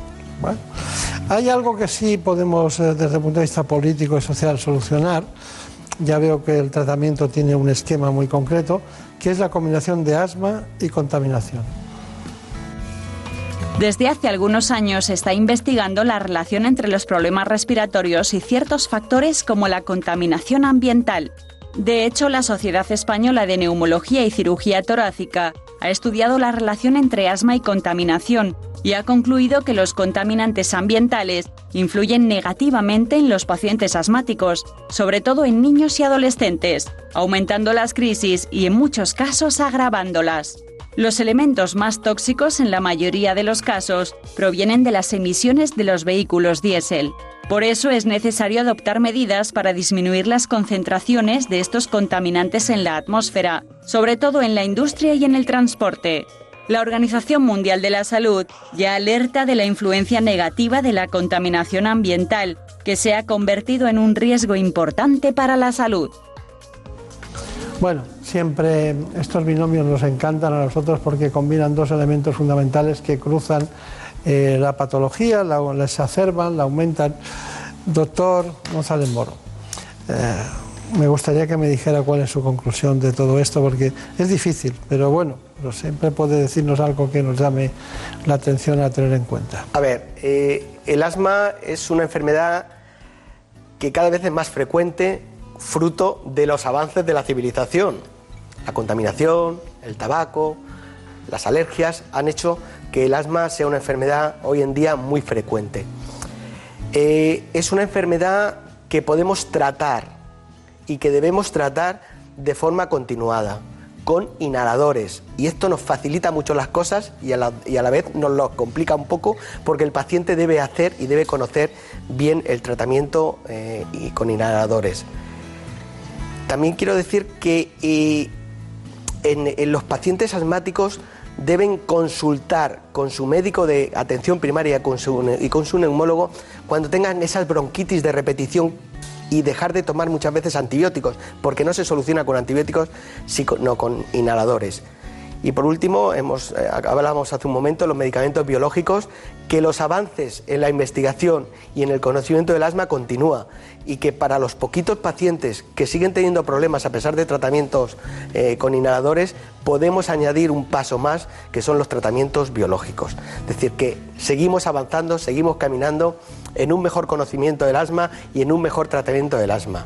Sí quería hacer también un comentario acerca de, la labor de la Sociedad Española de Neumología, de la Sociedad Madrileña de Neumología, sobre todo con los pacientes, informando a los pacientes, humanizando cada vez más la atención a los pacientes y haciendo que mm, el conocimiento del asma sea mayor cada vez más en la población.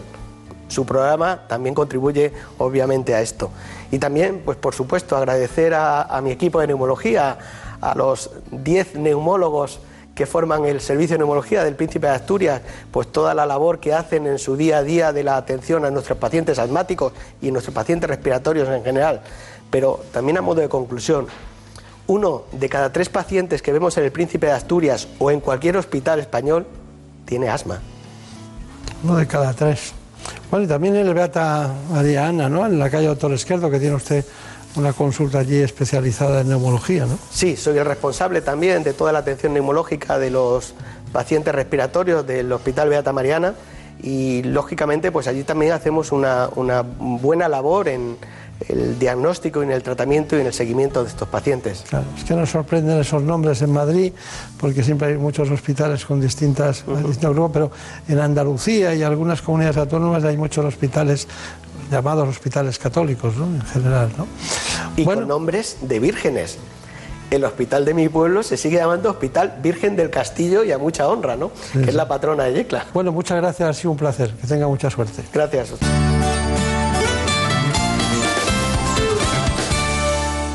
¿Te lo dije o no te lo dije? Sí, papá. Si es que nunca me haces caso. ¿Cuánto dinero te has gastado ya en, las dichosas humedades para nada? Tienes razón, papá. Si hubieras llamado Murprotec desde el principio, otro gallo cantaría. Que te elimina las humedades de forma definitiva y te dan una garantía de hasta 30 años. Anda, pásame el contacto, porfi. Llama al 930 1130 o entra en murprotec.es. Es que lo que no sepa un padre.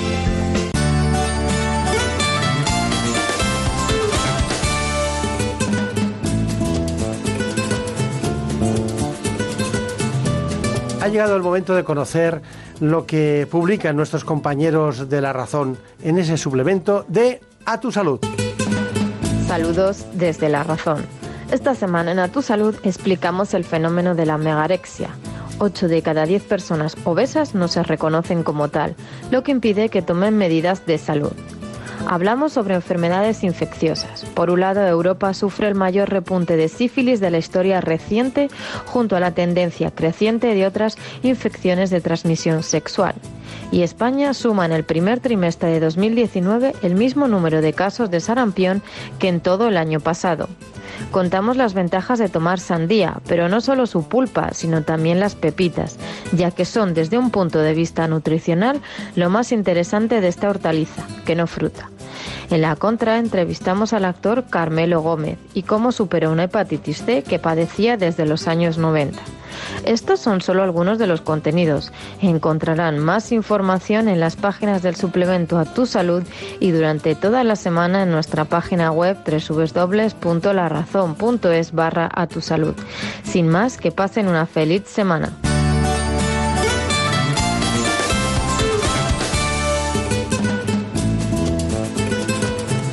Ha llegado el momento más ilustrado en el ámbito del conocimiento de la sanidad y la salud pública en España. Viene de la mano del Global, Gaceta Médica. Si quieren ustedes estar bien de salud y además saber lo que pasa en el ámbito sanitario, tiene la palabra, se la damos en este instante, Santiago de Quiroga. Comenzamos con el repaso de la actualidad sanitaria. El Global nos cuenta que Francia apuesta por la farmacia para aliviar la presión asistencial. Y es que el Senado francés ha aprobado una ley de transformación del sistema sanitario que suma funciones al farmacéutico. Entre otras, pues la descongestión de las consultas de atención primaria, que es lo que pretende esta ley, y una mayor y más rápida accesibilidad a la asistencia en situaciones de urgencia. Sin duda, en España pues sería una buena decisión implicar más a las farmacias en muchas funciones asistenciales. Ahora lo ha hecho Francia, pero también lo ha hecho ya hace años, lo puso en marcha Reino Unido. Seguimos, nos pasamos a la alimentación y es que las nuevas guías nutricionales de la Sociedad Española de Nutrición Comunitaria están siendo objeto de debate y de análisis. Para que ustedes se queden con las ideas claras, incorporan conceptos nuevos como el balance energético, que implica que si hay un aumento de la actividad física, pues tiene que haber un mayor consumo de alimentos y al contrario. También refuerzan la pauta de cumplir el mandato de las cinco piezas de fruta y verdura al día, cuando en realidad no se llega ni a la mitad en España. Y también incorporan un aspecto relacionado con la interacción de los alimentos y los suplementos dietéticos o los complementos alimenticios y los fármacos, aspecto muy relevante. Seguimos con la nutrición, puesto que el dietista nutricionista y vocal del Colegio Oficial de Dietistas y Nutricionistas de Madrid, Luis Zamora, dice que a partir de los 50 años, 45, 40-45 en el caso de las mujeres, es importante que las personas reciban un aporte extra de proteínas. Y es que a partir de estas edades se producen cambios fisiológicos propios de la edad, como son el aumento de la grasa y la pérdida de la masa muscular. Y es que una mala alimentación o la falta de ejercicio físico en personas muy pasivas pueden producir además el aumento de síntomas como fatiga, etcétera. Por lo tanto, hay que vigilar esa, esa pérdida de masa muscular y generarla realizando ejercicio. Nos vamos a la política sanitaria. Sanidad quiere publicar, nos cuenta Gaceta Médica, los requisitos para ser especialidad antes de agosto. ¿A qué afecta esto? Pues especialmente a dos especialidades eh, médicas que son las de urgencias y las de enfermedades infecciosas. Y es que en España, a diferencia de la práctica totalidad de los países europeos, no existen estas dos especialidades. Se va a producir un debate sobre el contenido de un decreto, un real decreto, que pretende ya poner, hacer realidad estas dos especialidades, lo cual sería una buena noticia.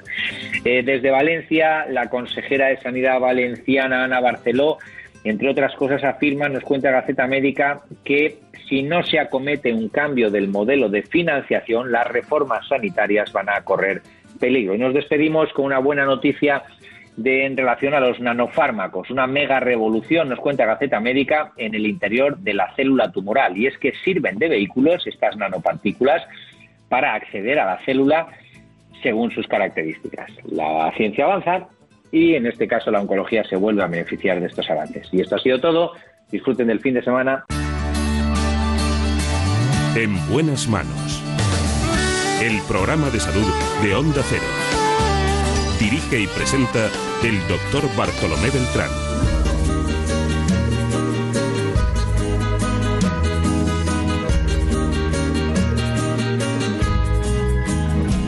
El tiempo que te quede libre, si te es posible, dedícalo a mí, a cambio de mi vida entera, o lo que me queda y que te ofrezco yo.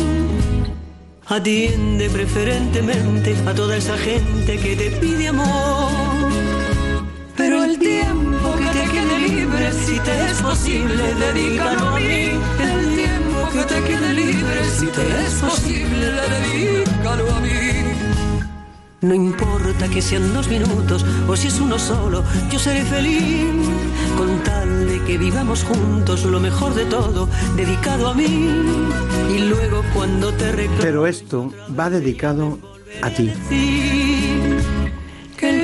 Muchos especialistas están inmersos en la oncología, es decir, en el tratamiento del cáncer. Oncólogos médicos, radioterapeutas, expertos en quimioterapia. Bueno, muchas personas se dedican a tratar el cáncer, pero en la actualidad están surgiendo tratamientos cada vez más seguros, más eficaces y más personalizados para combatir el cáncer. En este caso, hoy nos toca conocer algo que no habíamos hablado nunca en este espacio, la protonterapia. ¿Qué es la protonterapia? Bueno, vamos a acudir al conocimiento de la doctora Carmen Ares, que es especialista en oncología radioterapéutica, jefe de oncología de esta especialidad del Centro de Protonterapia de Quirón Salud en Madrid. No importa que sean dos minutos o si es uno solo, yo seré feliz con tal de Protonterapia, curar con protones. Vamos a verlo. Pero antes, conozcan este informe. La protonterapia es una revolución a la hora de tratar el cáncer, ya que se puede aplicar en zonas muy sensibles a la radiación. Pero, ¿en qué consiste exactamente? Esta técnica utiliza protones que se introducirán en un acelerador lineal para usarlos en el tratamiento. Antes de empezar es necesario realizar un TAC de haz cónico donde se podrá ver la anatomía interna del paciente y localizar con precisión dónde se encuentra el tumor. Una vez determinada la zona, el haz de protones deposita toda su energía en el propio tumor. Esto hace que se produzca muy poco daño en los tejidos sanos de alrededor. Hasta ahora se recomienda utilizar esta terapia en tumores cerebrales, de cabeza y cuello, sarcomas espinales y peritoneales y en linfomas y tumores pediátricos. Estamos hablando con una especialista enseguida, uno de los grandes avances en la tecnología del cáncer, de la curación del cáncer. Y hoy les hablamos precisamente de protonterapia, un tratamiento que usa un tipo de energía que permite lograr una mayor precisión y control de su trayectoria. En esta tecnología los protones prácticamente apenas se desvían y podemos tratar el tumor solamente desde dos o tres puntos. Pero para conocer en profundidad este tratamiento nos acompaña la doctora Carmen Ares. Bueno, Carmen Ares, eh, supongo que, que, eh, usted es catalana. Sí. ¿Dónde nació? Soy nacida en Barcelona. Barcelona, Distrito Federal. ¿no? Sí, Barce- Barcelona. Bueno, he visto su currículum. eh, realmente la decisión de hacer radioterapia oncológica es, es una decisión difícil, ¿no? Porque tienes que pensar mucho en ella, ¿no? Porque hoy en día te ofrecen todo lo demás se ve. Estos suelen estar siempre en otros sótanos, en lugares apartados y no es frecuente. Y desde luego la protonterapia no estaba en, en lo, que nosotros estudiamos tradicionalmente. Mire, para que lo conozca todo el mundo, usted ha estado en uno de los hospitales que yo más admiro también de Cataluña, un clásico, que es Santa Creu y San Pau. Eh, además de eso, mm, usted se formó, estuvo trabajando en el Val d'Hebron, que es el otro, es el otro, un hospital muy, especia- muy especializado de Cataluña, muy, muy de la ciudad, como es el Santa Creu y San Pau.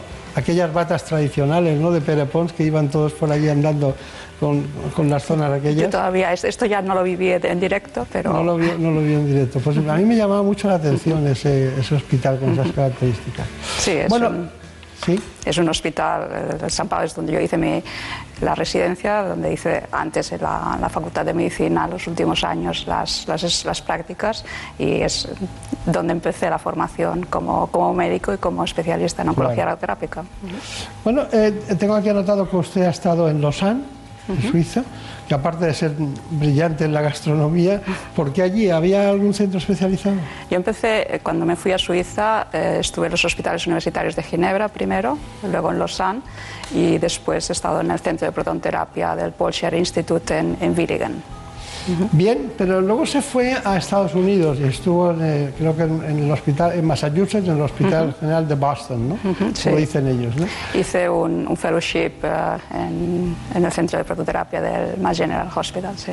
En el 2014-2017, que no hace tanto tiempo, estuvo usted en Ginebra, en Suiza, concretamente en Ginebra. No sé si es de nuevo o fue la primera vez. Esto fue la segunda vez. La segunda vez. Y luego, y luego yo creía que en Maastricht solo se firmaban acuerdos políticos, pero en Maastricht hay también un centro muy importante, ¿no? Sí, el- la, la Mastro Clinic es un centro eh, oncológico de los importantes en los Países Bajos y desde hace un año pues también se instaló un, un centro de protonterapia incluido en el, en el Departamento de Oncología Radioterápica de la Mastro Clinic. Claro. Claro, pero ahí es donde usted empezó con los protones.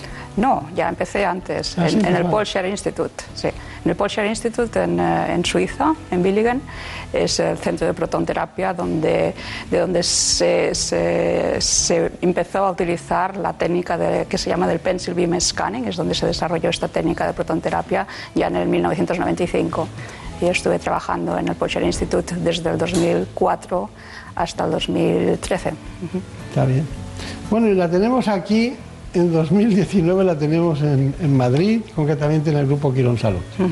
Bueno, eh, se está esperando con mucha insistencia la- la- el, el inicio del tratamiento de los pacientes, pero antes mm, me gustaría que me contara qué es, cuál es la diferencia esencial entre eh, la radioterapia tradicional, iba a decir ortodoxa, y la protonterapia. Básicamente, eh, la radioterapia externa que se utiliza convencionalmente, se utilizan eh, dos tipos de energía, básicamente, fotones y electrones, y la mayoría de tratamientos para tratar tumores profundos se utilizan fotones, y los fotones tienen la característica que eh, una vez han tratado el volumen donde tenemos que irradiar, continúa atra- atravesando el cuerpo del paciente y siempre hay una dosis de salida. En cambio, los protones es una partícula cargada que tiene unas características físicas determinadas que nos permite, tiene las características de que el haz penetra en el paciente, deposita muy poca dosis a la entrada y por las características de, los protones en función de la energía del haz que entra para tratar el volumen que tenemos que irradiar, podemos determinar dónde se deposita esta energía a una profundidad determinada en el volumen que hay que irradiar y una vez esta dosis está depositada no hay ninguna energía que sale después. Los protones depositan toda la dosis en el volumen a irradiar y no hay dosis de salida. Y esta es la gran ventaja que nos permite conformar la dosis, o sea, concentrar la dosis en el volumen a irradiar y que los tejidos normales que hay alrededor los podamos preservar mejor que con las técnicas de fotones. Claro, una pregunta absolutamente divulgativa. Claro, cuando uno termina el tratamiento va cargado de protones. No exactamente. ¿Pero qué ocurre? ¿Dónde van? O sea, los protones eh, son una partícula que atraviesa y cuando se deposita toda la energía, digamos, desaparecen Ah. porque hay interacciones con las células, con el material genético de las células y se transforma, depositan su energía y esto hace eh, actúa a nivel del, del material genético de las células para provocar lesiones que destruyen las células tumorales. Ha tenido que llevar muchísima investigación este asunto. ¿eh? Sí, sí, sí. Eh, La, la protonterapia es la técnica más avanzada de, de técnicas de radioterapia. Por eso está usted aquí. Porque es la técnica más avanzada, porque estamos intentando acercar al cáncer como sea. ¿Qué, qué va a aportar al tratamiento de, de- de un cáncer tipo establecido? Porque ¿cuál es la indicación principal? Hay dos, dos grandes eh, grupos de indicaciones, digamos.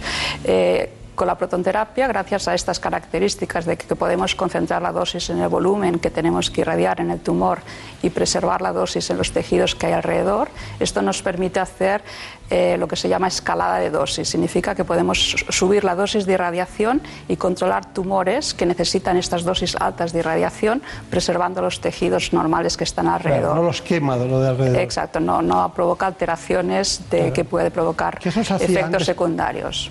Perdóneme, eso se hacía antes para luego ir a la cirugía en muchas ocasiones, ¿no? Aún hay actualmente indicaciones de hacer radioterapia preoperatoria para reducir tumores, por ejemplo. Pero no, elec- no protonterapia. Con protones también hay También algunas hay. indicaciones, por ejemplo, algún un tipo de, de tumores que son los sarcomas, eh, es una de las indicaciones que se hacen tratamientos preoperatorios también. Pero usted, digamos que usted lo sabe todo de, de protonterapia. No todo, No, todo bueno, no. pero digamos que usted lo sabe todo, sabe el manual. Pero claro, para que llegue el paciente tienen que saberlo los médicos. Entonces, que, que- que los, eh, lo conocen, lo, lo van a ir conociendo los oncólogos médicos todo este asunto, o aquellos eh, pacientes que están guiados por, por un determinado centro de oncología y no tienen esta terapia, tendrán que acudir a este tipo de sitios, ¿no? Sí, actualmente, eh, en principio, los oncólogos radioterapeutas, eh, y los oncólogos médicos y otros especialistas, los neurocirujanos, los oncólogos pediatras, porque eh, en la oncología pediátrica también es otra de las grandes indicaciones. Lo he visto, sí. ¿eh? Entonces, eh, lo que hay que hacer, eh, es, los especialistas ya conocen esta técnica y hasta ahora había pacientes que se enviaban al extranjero con indicaciones muy precisas para ser tratados con protones en España y lo que hay que hacer es divulgar y hacer educación, ¿no? tanto en la población como en los especialistas, ¿no? para que estas indicaciones eh, cada vez sean más, más conocidas y, y que eh, salga automáticamente ¿no? de crear los protocolos y de... Tendremos que acudir a los compañeros suyos de Quirón Salud, ¿no? que hay algunos que están en este momento en el extranjero y no estaban en el, en el centro para ir aprendiendo esto, que desde luego la sociedad también tiene que, que decir, y esto me puede ir bien a mí, Exacto, ¿no? sí, sí. porque si no, no es así. Esto es una pregunta que va, que va a aparecer cada vez más, ¿no? claro. Que, ¿Usted habla catalán? sí, Bé, ho fa bé? ho Parla faig cat- bé, sí, sí, és la meva llengua materna. Está bien. Bueno, pues nada, nosotros eh, también hablamos catalán. Hablamos lo que haga falta, aquí lo que haga falta, porque la protonterapia nos ha costado mucho eh, poderla entender. Que está indicada para tumores cerebrales, oculares, de la base del cráneo, tumores de cabeza y cuello, sarcomas espinales y también peritoneales, en linfomas y en tumores pediátricos como los cerebrales y de médula espinal. Pero dicen los especialistas que donde hay una indicación precisa y donde es un, sistema de elección es en, el cuidado precisamente de los más pequeños, de los niños. Para los niños es mm, algo de elección, ¿no? Doctora Carmen Ares. Sí, hay tumores eh, en los niños que eh, re- requieren la radioterapia para ser curados y cuando la radioterapia es necesaria, el utilizar la protonterapia es prácticamente la indicación máxima, ¿no? porque los niños tienen todos los tejidos sanos alrededor de los tumores que están en proceso de desarrollo y no irradiar estos tejidos sanos es fundamental para evitar toxicidades a largo plazo de estos niños que se curan de su enfermedad y que van a ser largos supervivientes, van a, llegar a ser adultos. Dígame, eh, ¿cuál sería el, un tratamiento con protonterapia bien conducido en el tiempo? ¿Es una sesión? ¿Son muchas? ¿Cuántas son? ¿Qué controles hacen ustedes? ¿Cómo es ese procedimiento? En principio, la mayoría de tratamientos de radioterapia son tratamientos en que la- el esquema de tratamiento es el mismo que con una radioterapia con fotones, lo que significa que se hacen tratamientos que se llaman fraccionados, que se da una dosis diaria pequeña generalmente cinco sesiones a la semana de lunes a viernes durante varias semanas en función de la dosis que se requiere para diferentes tipos de tumores. Hay tumores que requieren un tratamiento de cinco semanas, hay tumores que requieren un tratamiento de ocho semanas. Luego hay algunas indicaciones de pacientes de algunas enfermedades que requieren tratamientos que se llaman hipofraccionados, que significa que el tratamiento se administra en menos sesiones, dando una dosis más alta diaria. Y también existe la posibilidad de hacer tratamientos que se llaman de radiocirugía, por ejemplo, que, es, que significa dar una dosis única sobre una sesión de tratamiento. Estos son indicaciones muy, muy específicas. Está muy bien. Bueno, dado que estamos hablando de cáncer, no está mal que demos un repaso a la epidemiología del cáncer para darnos cuenta eh, cómo está el tema y también las razones que llevan a muchas de estas eh, pacientes a ir acudir a la protonterapia por indicación médica, claro, lógicamente. Cada año se detectan cerca de 270.000 nuevos casos de cáncer en España, una enfermedad que se debe a múltiples causas, a una combinación de factores genéticos y ambientales. En los últimos años, el número de tumores diagnosticados ha crecido significativamente en nuestro país. El envejecimiento de la población, el diagnóstico precoz y los hábitos poco saludables explican este aumento de cifras. Afortunadamente, la supervivencia de estos pacientes está aumentando, situándose en el 53% a los 5 años. Los tumores más frecuentemente diagnosticados son el colorectal, próstata, pulmón, mama, vejiga y estómago. Sin embargo, el 40% de los casos de cáncer son evitables. La obesidad es responsable de uno de cada 20 tumores, el tabaco del 33% y el alcohol del 12%. Por eso es importante adoptar hábitos de vida saludables para ganarle la batalla a esta enfermedad. Bueno, estamos en una batalla que cada vez se va venciendo más en los datos estadísticos, eh, no es para menos, pero que asusta, sigue asustando mucho psicológicamente a los pacientes que reciben la información. Y, y nosotros estamos muy preocupados con el cáncer de mama y el cáncer de próstata continuamente, sin menoscabo de estar pendientes del cáncer de pulmón y del cáncer de colon. ¿no? Pero, eh, claro, el aprendizaje de la protonterapia lleva, lleva implícito el, el- ver muchos pacientes, el ver muchas- y ver cómo evolucionan en cada caso. ¿no? Te- ¿Tienen ustedes, ustedes un sistema guiado, especializado? ¿Tienen algún, algún punto guía para saber dónde tienen que proyectar los protones? como lo hace, hacen diagnóstico por imagen eh, continua y permanente mientras se hace la realización? Sí, en principio todos los pacientes eh, primero se tiene que planificar el tratamiento y esta planificación significa eh, posicionar el paciente en la posición en que luego se va a realizar el tratamiento cada día porque requiere que el posicionamiento se repita cada día. Entonces, para permitir que esta posición se, se conserve, eh, tenemos diferentes sistemas de inmovilización. Por ejemplo, si tratamos en tumores del cerebro, pues tenemos máscaras de inmovilización que nos permiten fijar la cabeza en una posición determinada. Luego, además de esta inmovilización, cada día el paciente, cuando acude a hacer la sesión de tratamiento, se verifica que la posición sea correcta. Las máquinas de tratamiento eh, disponen de imágenes de rayos X para ver estructuras óseas e imágenes de TAC, que son imágenes tridimensionales que permiten ver los tejidos blandos en el interior del cuerpo. Y con estas imágenes eh, podemos corregir la posición de, del tratamiento gracias a que la, donde el paciente está estirado en la mesa de tratamiento está conectada a un robot que permite la corrección de la posición en los seis grados de libertad, en las tres dimensiones y en la rotación derecha-izquierda y pies-cabezas. Y con estos estas correcciones solo cuando la posición del paciente es perfecta, entonces se administra el tratamiento. O sea que tienen dos puntos claves ustedes. Uno, saber la dosis que tienen que emplear y en qué tiempo. Y encontrar con precisión el lugar adecuado para. Esos son los dos puntos. Sí, la precisión en radioterapia es muy importante y en, foto, en fotones ya lo es, pero con protones es especialmente importante porque, como los haces de protones los podemos eh, parar, digamos, de forma milimétrica, pues un milímetro, un par de milímetros, si no estuviéramos irradiando con esta precisión, significaría que no, estaríamos irradiando correctamente. O sea, la precisión es fundamental. Claro. Estamos en un movimiento mm, impresionante de especialistas de la oncología en todas sus dimensiones, eh, tanto cirujanos como eh, radioterapeutas o oncólogos médicos. Hay un trasiego según los grandes centros, sean públicos o privados, y usted no ha sido víctima, sino ha, ha, sido uno de ellos, ¿no? Estaba en Barcelona uh -huh. y ha venido aquí a Salud, aquí a Madrid. Se acompaña además, hay dos especialistas más con usted que están en este... ¿Qué son? Sí, eh, el director médico es el doctor, el profesor Raymond Miralbell, eh, que viene de, de, Suiza, ha estado muchos años en el Hospital Universitario de Ginebra, y eh, el profesor Alejandro Mazales, el director de física médica con una larga experiencia en protonterapia viniendo del Instituto Curie en París. Caramba. O sea, ustedes, a mí yo os pongo el ejemplo del fútbol, ¿no? Ustedes les han fichado. ¿no? Sí, exactamente, podríamos decir eso. Sí, sí. Sí. Lo que hace que estemos formando un grupo con mucha experiencia ya en la, en la terapia de, con claro. protones. Si pudieran poner su casa al lado del hospital, la que tiene en Barcelona, o en cual sería perfecto, ¿no? Sí, sí, sí. No Porque el resto mal. del día están trabajando. ¿no? Exacto. Bueno, nosotros hemos preparado, siempre nos gusta eh, un reportaje sobre protonterapia. Los tratamientos para combatir el cáncer se actualizan. La investigación, la innovación tecnológica y la excelencia de los profesionales han hecho posible opciones de tratamiento como la protonterapia. Se trata de una técnica más segura y personalizada con menos efectos secundarios que la radioterapia convencional.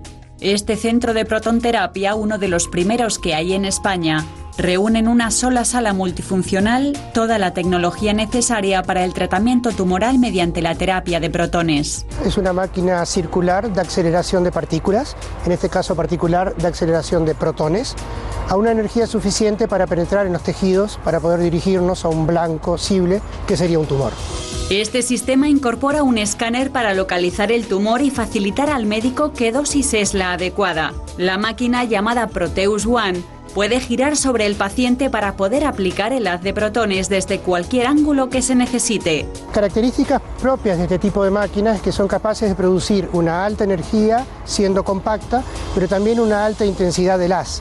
Además ese haz es continuo, lo cual nos facilita bastante las cosas para poder hacer una distribución en el espacio muy bien adaptada y conformarse a la forma del tumor. Entre sus beneficios están una menor dosis de radiación en cada tratamiento y la mínima o incluso nula exposición en las zonas sanas que rodean al tumor, y además la mejora de la calidad de vida del paciente, por lo que esta terapia está especialmente indicada en niños y en determinados tipos de cáncer. Todo esto nos lleva a que también se puede investigar en protonterapia. ¿Qué hacen ustedes?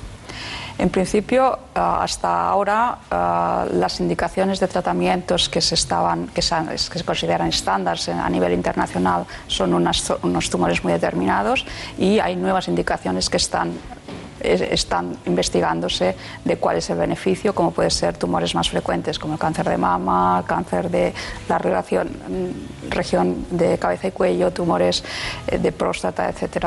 Y luego toda la investigación con protones hay mucha, por ejemplo, la interacción con, con drogas, con quimioterapias, con nuevas eh, tratamientos Diana, por ejemplo, de inmunoterapia, etcétera, que eh, la interacción con los protones eh, es diferente que la interacción con fotones, por ejemplo. ¿no?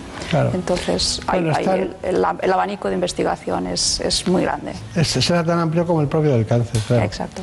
Doctora Carmares, hay una cuestión final. ¿Cuál es su conclusión? ¿Qué le diría a todos los pacientes o, o probables pacientes que en este momento han visto esta nueva terapia, eh, prototerapia, que dice, bueno, es un, es un, mundo nuevo, porque la gente entiende la quimioterapia, entiende la radioterapia, pero ¿qué les diría de la prototerapia? Pues la prototerapia es una técnica avanzada de radioterapia y en la que muchos pacientes van a poder beneficiarse de ella eh, en unas indicaciones muy determinadas y eh, la gran ventaja es o poder controlar tumores que con fotones no se pueden controlar porque no se puede administrar la dosis necesaria o evitar efectos secundarios de la radioterapia que son bien conocidos cuando se hace tratamiento con fotones gracias a la radiación con protones y aquí el paradigma son los tumores pediátricos, por ejemplo.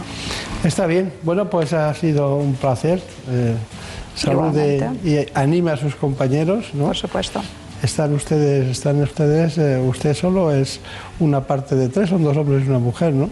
Bueno, hay otro, la el equipo es, es, mayor, ¿eh? hay ¿Ah, físicos médicos, hay técnicos de radiofísica, hay técnicos de radioterapia, o sea que el, equipo es mayor que nosotros tres. Estamos deseando verlo todo cómo funciona. Protonterapia, mucha suerte, muchas gracias. Y ya sabe que en Madrid tenemos puentes aéreos, aves que van y no vienen. No hay ningún problema. No hay ningún problema. Además, eh, gente como usted contribuyen a a que las relaciones con Cataluña pues, eh, sean siempre extraordinarias, como deben ser. Bueno, pues mucha suerte. Muchas gracias. En buenas manos. El programa de salud de Onda Cero. Dirige y presenta el doctor Bartolomé Beltrán. Por un beso tuyo, contigo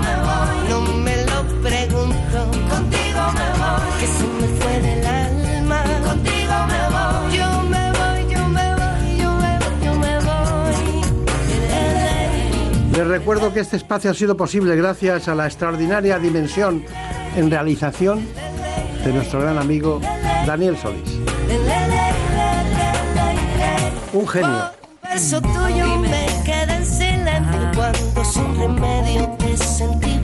En la producción Marta López Llorente. La otra santa de Ávila. Se dejó llevar y se enreda el tiempo mojando los sueños Hemos hablado de muchas novedades hoy, pero lo más importante de todo es que ustedes sepan que a las 9 de la mañana, prácticamente en la sexta, pueden ver los contenidos de nuestros espacios. El programa se llama ¿Qué me pasa, doctor? Compartimos inquietudes, espacios, dirección pero ya saben que en la radio lo más importante es acercarse a ustedes de manera sensible. Dicen que quienes hacen la radio bien son los que aman la radio. Porque es el elemento de comunicación más solidario, más cercano, más próximo, más interclasista, más humano y además el único que puede socorrernos a todos a la vez. Lo oyen los ricos y los pobres, los que están en barco o se bajan de un avión, los que van por la carretera, los que están de caza. No es como la televisión, es otra cosa. La radio es más humana. Volveremos, volveremos la semana que viene. Seguiremos hablando como siempre de salud. Por un beso tuyo, contigo me voy.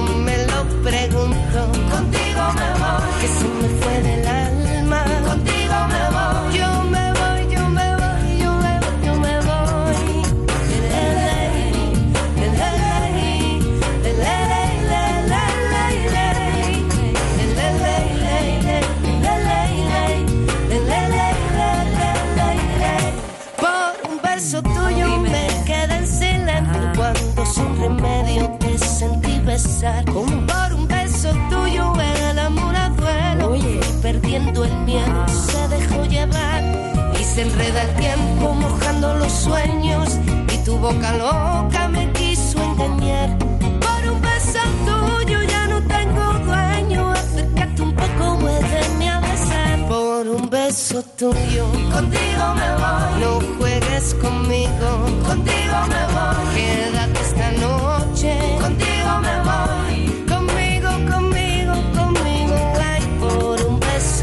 yo. Contigo me voy. No juegues conmigo. Contigo me voy. Quédate esta noche.